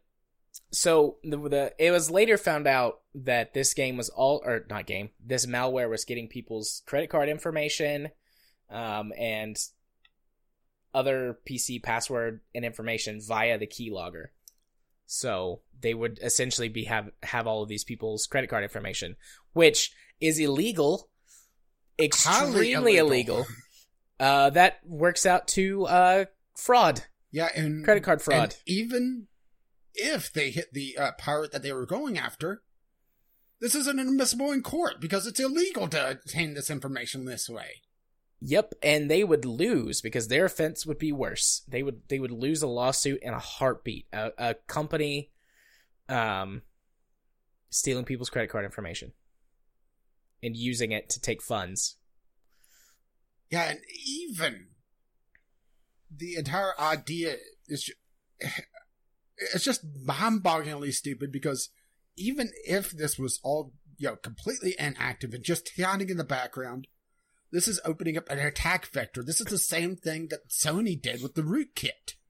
Remember that a few years ago on uh, their audio CDs? It- Mm, yes. if uh, for uh, li- the listeners, uh, uh, several years ago there was a rootkit on Sony uh, audio CDs. Which do I have to sit and uh, explain what an audio CD is? I don't think so. I think Okay. we're all old enough here. Okay, well, uh, if you put it in your computer, first thing it did, it installed a rootkit.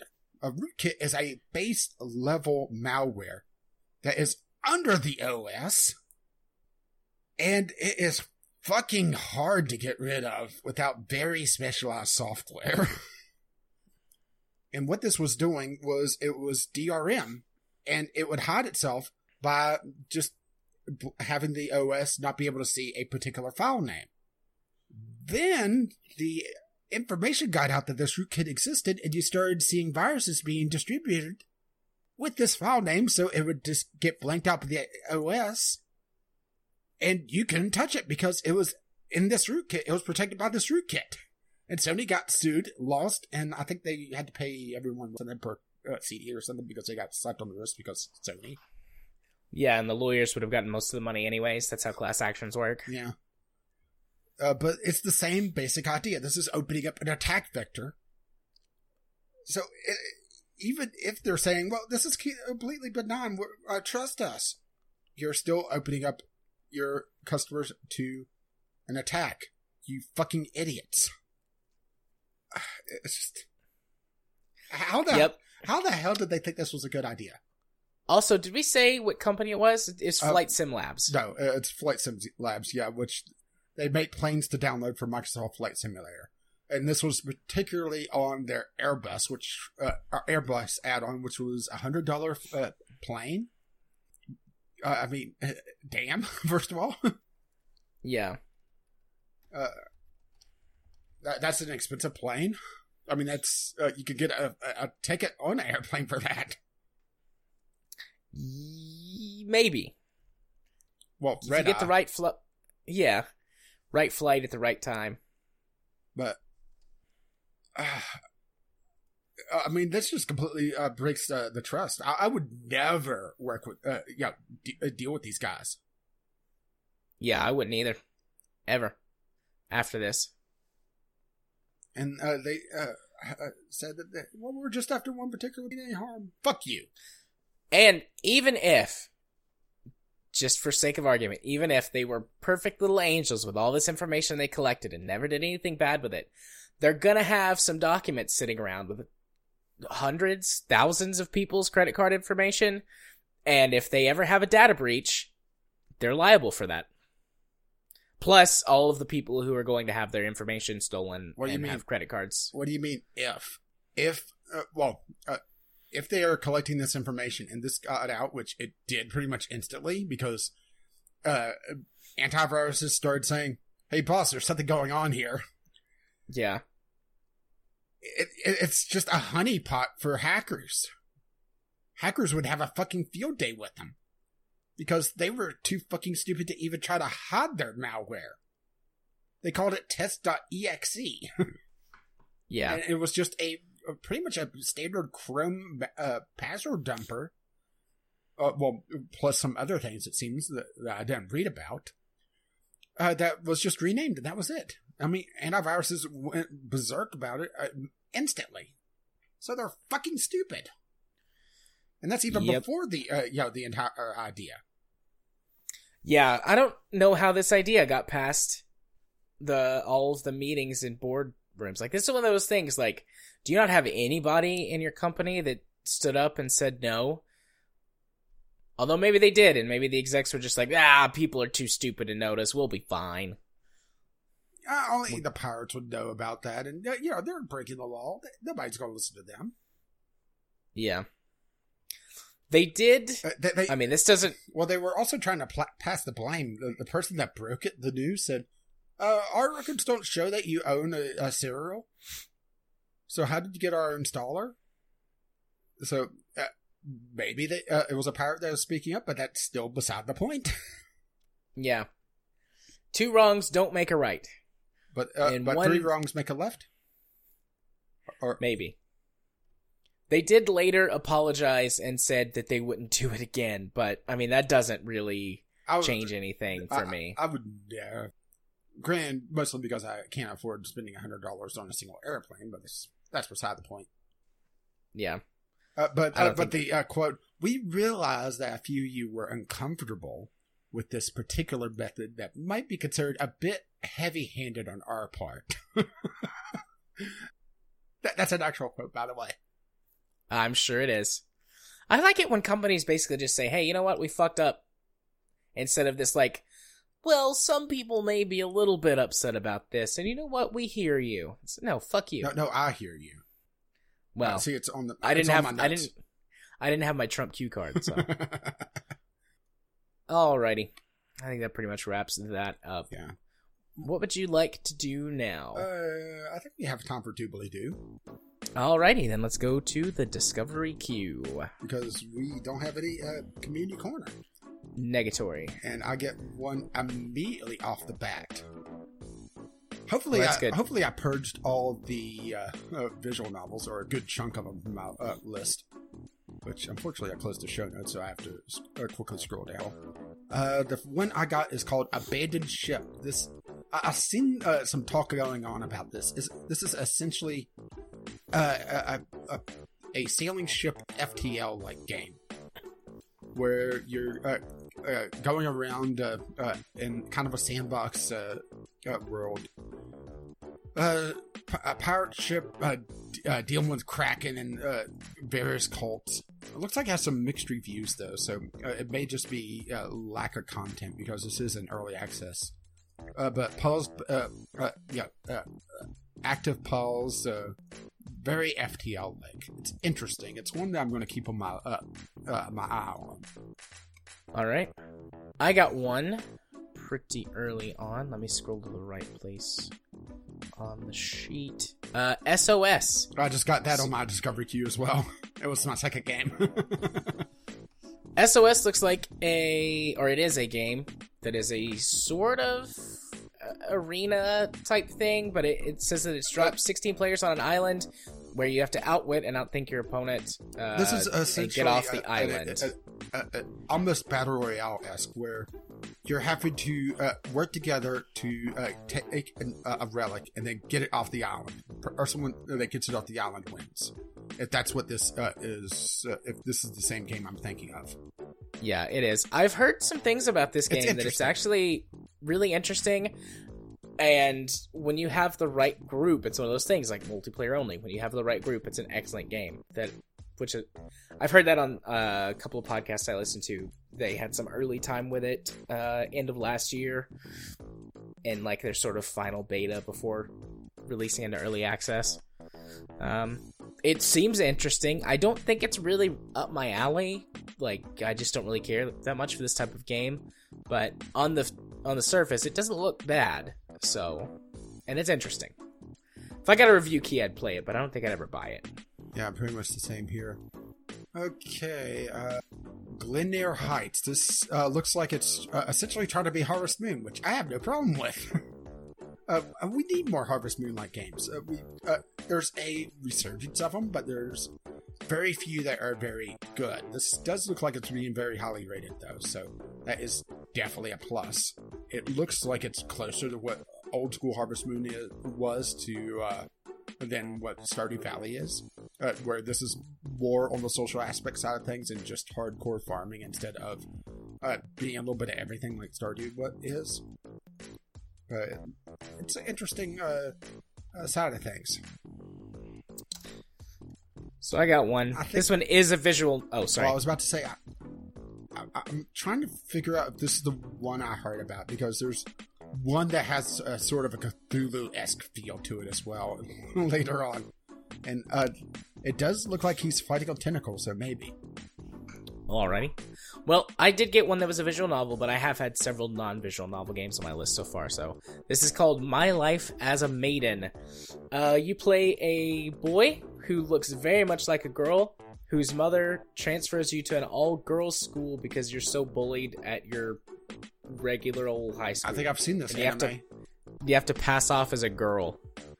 I I like the idea of that. I don't know if this is a more serious or more schlocky. It's difficult to tell from the pictures, but I don't see like check out them boobies being advertised on these pictures. So hopefully it's a more serious, interesting story. Maybe like a, a, a romantic comedy or something like that. I could go for that. Uh, well, I got uh, the new Paradox interactive game, Surviving Mars. Ooh. Uh, essentially, uh, think uh, essentially City Skylines, only Mars. I mean, that's pretty much what we're looking at here. It's building a Mars colony. And it's a Paradox game. Well, a Paradox published game. This is from Haemimont Games, which has, it is the Tropico developer. so, Tropico on Mars. Nice. I could go for that. Granted, I imagine there's going to be a fuckload of DLC for this. Because it's the Tropico developer. Yeah, they do have a tendency for putting in. But we, is there any uh, really good Mars uh, colonization games outside of Anno? Uh, I think, yeah. I think there's an Anno What's that's Mars. no Anno twenty two oh five? You just go to the moon. Okay, maybe that's what I was thinking of. What is it? What's the one where it's like you own corporations on Mars? Um, there's a another another game that's like this. I can't think of it. It's on my wish list, and I think someone suggested that I should buy it a couple of times over other games when I've been like, I'm not sure exactly what game I want to buy on this sale. Damn it. You, you people out there listening, tweet it to Rage what the game is, and me too. But yeah, there's, there, Uh, and there's uh, another one. CR, Too. by the way. Yeah, there's another one too. It does look like they're doing multiple versions uh, with uh, a different art and that sort of things. Uh, and there's a season pass, so yeah, they're going to go nuts with DLC. So this is probably something I'll pick up in like 2021. Maybe. But yeah, there's there's another one too that I can't quite think of the name of it. Um, where that what was the survival or town building survival game or whatever that's Banished. Banished. It's made by the same people who made Banished, I believe. And it was it's sci-fi and one of the planets I think is Mars. Anyways, yeah. I'm not going to spend more time sputtering trying to remember what that game is. And thank you for that. For what? Stop sputtering. Oh, thanks. Or you're welcome. I don't think Banished. Uh, no, the Banished developer hasn't put anything else on Steam, so it's not the Banished developer. Okay. Well, it's like a sci-fi version of Banished, basically. I think I know what you're talking about, and it uh, kind of disappointed me because it didn't have much content. but yeah, I'm out of uh, Discovery Queue. As am I. Uh, As I had I. three. That's probably good enough. I had two. A lot of mediocre stuff. I'm I had- very I- I still disappointed. had I a- haven't. I still had a few that were trash tier. Yeah, I had a couple of visual novels. Uh, I think I had three in total. I think But- uh, about a quarter of mine were uh, visual novels, and none of them look good. I had several things that I'm pretty sure that Steam is recommending to me because I've been playing Shadowrun pretty much exclusively for the last week. Yeah, which we'll hear Wait. about that next week. But I don't want any story spoilers because I keep. Uh, I, I've been intending to play it. Yeah. Sh- yep, I can't wait to talk about them. Shadowrun Returns and Dragonfall. I don't have the third one. What is it? Hong Kong something? Hong Or Kong whatever the third. Yeah, sure. I don't have the third one, but Returns and Dragonfall, excellent games. Just uh, you know, a quick word. But I will go into much more depth about the games next week. And yes, I'll avoid story spoilers, but there's still a lot of mechanical content and some general things I can talk about for those games. But total, I've played them for f- 40 hours the last uh last week or so. When did the bundle release that had them in it? Because I got it the day it released. Oh, last week now. So Yeah, that's all I've played this last uh, week. you're slowly getting. Uh, well, I shouldn't say slow. You are getting past your whole uh, aversion to isometric games. Well, I don't really like the games, but I really like Shadowrun as a universe, and the storytelling is excellent. So I'll get much more deep into that next week. But yeah, I have a lot of problems with these games as games, but it's so damn good. The story and the setting is so damn good. Oh no.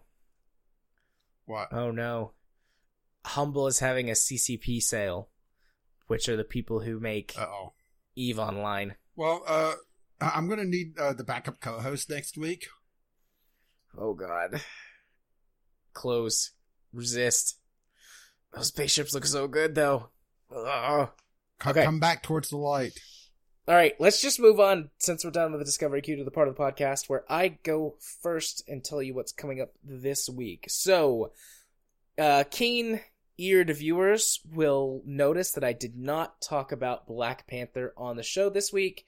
That is because, in the nature of conserving time, I just decided in the back of my head I probably shouldn't do that in case we go long on other topics Which we did. which we pretty much did. So what I'm gonna do is I'm gonna record myself having my thoughts about Black Panther and answering people's questions, and I'm gonna put that on my YouTube channel. I may also stick it at the end after the song or after our uh, our ending credits, if you were, as a, a post credits scene in our podcast. Ah! I'm pro- I'm way more excited about that idea than I probably should be, but I, I may do that um, if I get it done in time. Got a busy week prepping for the sister in law to get here. But uh, yeah, you'll be able to find all of those thoughts on the YouTube channel and possibly at the end of the podcast after the song. Otherwise, there are more Kerbal episodes going up. I'm a little past the halfway point for having episodes rendered and uploaded, and the next chunk will be coming obviously this week at some point. Uh, and that's all that I've got on the docket for right now. I'm working on a couple of other things. My Elite uh, Dangerous tutorial series is still on hold. They just today pushed the update from beta to live. So I've got to get in there and see what's changed and sort of figure out my new approach. Uh, I'd like to have something ready by next week for that, but we'll see. I've, like I said, I've got a busy week leading up to the weekend, and then I've already got plans to do stuff combination of hanging out with you guys and a combination of hiding in the office with the door locked. Furiously Uh, I love my- I love my sister in law to death, but she can be frustrating, let's say. Well, I have a feeling So- there's a story there. There are a lot of stories there that I'm not going to tell openly on the podcast because I respect both my wife and my sister in law. And you don't want to get But- killed. uh, but but, look uh, at it this way: we have Friday. Yeah, but they they can be, particularly my sister in law, can be frustrating. So so there will be some time hiding with like a pillow over my face, going, "I'm not here. You can't find me." I put on your. Uh, uh, uh, oh, that, was, that one's not come on me. That's what she said. Uh, just put on your. Uh, uh, yeah, your turtle shirt and, and Yes, indeed. Um, but anyways, so if you want to find my YouTube content, you can find me on the YouTubes by searching for Gaming Psychologist. If you want to follow me on Twitter, where you can see me uh, hurl inserts at er, inserts insults at the president and discuss uh, gun control. Our only problem with that is that you have to follow the dipshit as well. Yeah. You can do so at JMA4707. If you want to watch me stream games on Twitch, you can do so over at twitch.tv slash jarthur4707. I apologize for canceling last week's stream sort of last minute, but something came up and I had to go see my parents uh, on Thursday evening. And I did not, I was worried I wasn't going to make it back in time to be ready to stream, and I was correct. But this Thursday, as long as nothing happens, everything should be back on track. And I made a boo boo and didn't have the stream schedule pulled up already. Although I guess by the time you hear this, it'll be past Thursday. So I'll post the stream schedule on Twitter and a tweet about what we will be streaming. I'm also considering doing a little additional streaming on another night of the week, sort of some solo stuff. Uh, I've got a few games that I think would be fun to stream. Uh, so we will see. Also, if you want to uh, be my friend on Steam, where you can chat with me about all kinds of things, that's one of the easiest ways to chat with me. You can do so by sending me a friend request. Uh, my username is jarthur4707. I accept all friend requests and enjoy talking to the lovely, lovely people of our audience about all kinds of things and receiving questions to ask on the show, which I, just so that you guys know who sent me questions this week, I have them, but we, just because of the news this week, we didn't have time to, to go over them beforehand and pick a question. So I've got them. Yeah, no worries. Yeah, we had too much good news to, well, not good news, but yeah, uh, topics that we could talk about. Yeah. We don't want to let them wait. But if you wish to know exactly what episode of the podcast you're coming from, the password for this week is Welcome to Earth. welcome to Earth, not welcome to Earth. Well, I was going to let Welcome you to uh, Earth. correct me. Welcome to Earth. He actually does say Earth. It's pretty clear that he says Earth, but somehow that that got started and it's just funny. Well, until you explain. Indeed. Uh, so for me, I ended up not doing Civ this week because I had forms to do and I was trying to get some more uh, time to on uh, Xenonaut. So, and honestly, Civ is not drawing. Well, I should say any audience, but Kyle's watching it uh, every so often, so I do got that going for me, and he's probably uh, laughing at all my mistakes. But uh, RimWorld is going on nicely. I've had Katie show up, so uh, Katie's around for now. Yay. Yeah, uh, uh, Katie's not a, a particularly pleasant person to be around. She's kind of a psychopath, but Oh boy. by kinda I mean she has the psychopath trait. yeah, uh, don't tell her so I don't get uh, hu- hurt, please. Okay. Uh, and well, Divinity is still waiting to be recorded. we have two episodes recorded from what a month and a half ago now, two months. Yeah, before we got sick and have managed to miss every night for a while. Yeah, it's either got sick, had uh, to do meetings for uh, uh, episode 100. Uh, you get sick again. ha- have other things to work on, so we'll eventually get it done. Maybe. I do have an idea for uh, what I want to do after it. I'm going to have to uh, pass by you because it requires a lot more work, but it uh, should be uh, more interesting. Or just be completely ignored like all the rest of our content. Okay. Uh, but yeah, the Sunday Sampler also just uh, it didn't get recorded this week because well, you'll find out next week. I, um, I'm going to talk about all the games I tried playing for it, and yeah, oh, we're we're going to have a long games we played uh, next week because it's going to be three weeks worth of games. Yeah. I have to pare that down a little bit. Yeah, we'll see. I don't know how many ga- different games I'm going to play this week. This might be a good week to. Well, I mean, this would be a good week for me to do some Elite Dangerous testing because I wouldn't be talking about that on games I played. Thankfully. Wait, did I say that out loud? Uh, but yeah, Sunday Samplers hopefully will uh, return this uh, week. Grand haven't really gotten any review keys yet. Well, I did get one, but something that I really can't review. Uh, as a lark, I put in a re- uh, for a review copy of the All Marks pack for Dirty Bomb, and I got. Nice. I, I did that like a year ago. I probably should play more Dirty Bomb. Uh, maybe that should be on the game uh, on the well, the not well not the game club, but you know on a stream night thing. Uh, It's just a, a bit frustrating to really get in because damn the community in that game is uh, toxic as hell. But that's really uh, multiplayer gaming these days, isn't it? Pretty much. Yeah, kind of sad, huh? Used to be uh, all confined to the Xbox. yeah. Maybe I should It's just still there. Maybe I should just mute all uh, communications. I I used to do that when I played games on Xbox. Uh, but yeah, uh, hopefully the Sunday Sampler will be back this week. I haven't recorded my evergreen content. Uh, spent time on Xenonauts, and that's why the Sunday Sampler wasn't this week was because I didn't have uh, the evergreen content set. So yeah, it's just uh, I need to sit down and do all that. Maybe there is a reason why so few subscribers. uh, but if you were to help to contribute to that, well, then you don't really have to do anything, do you? But if you were to help prove me wrong, I heard that laugh.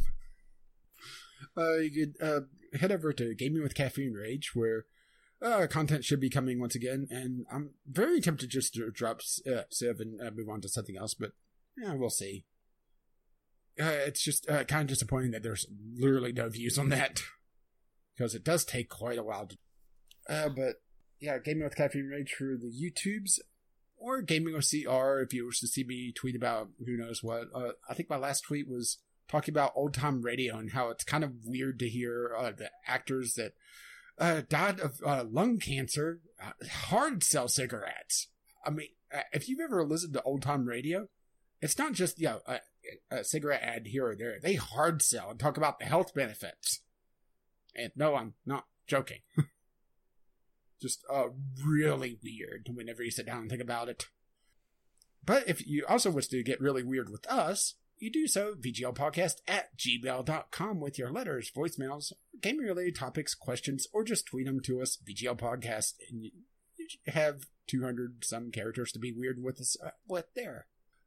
If you want to pay for this absolute madness, you can do so at patreon.com slash vglpodcast, which uh, helps pay for our Podbean account.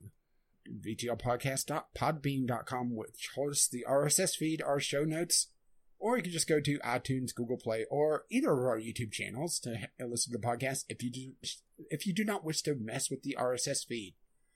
Our intro and outro music is On the Ground by Kevin MacLeod, and our Discovery Key music is Doobly Doo by the same artist. You can find his work at Incompetech.com, and I hear you chuckling. That's right, because as always, this is lovely music starts to roll across my voice. Bye bye now. Welcome to Earth. Welcome to Earth, motherfucker. Also, also, bye bye.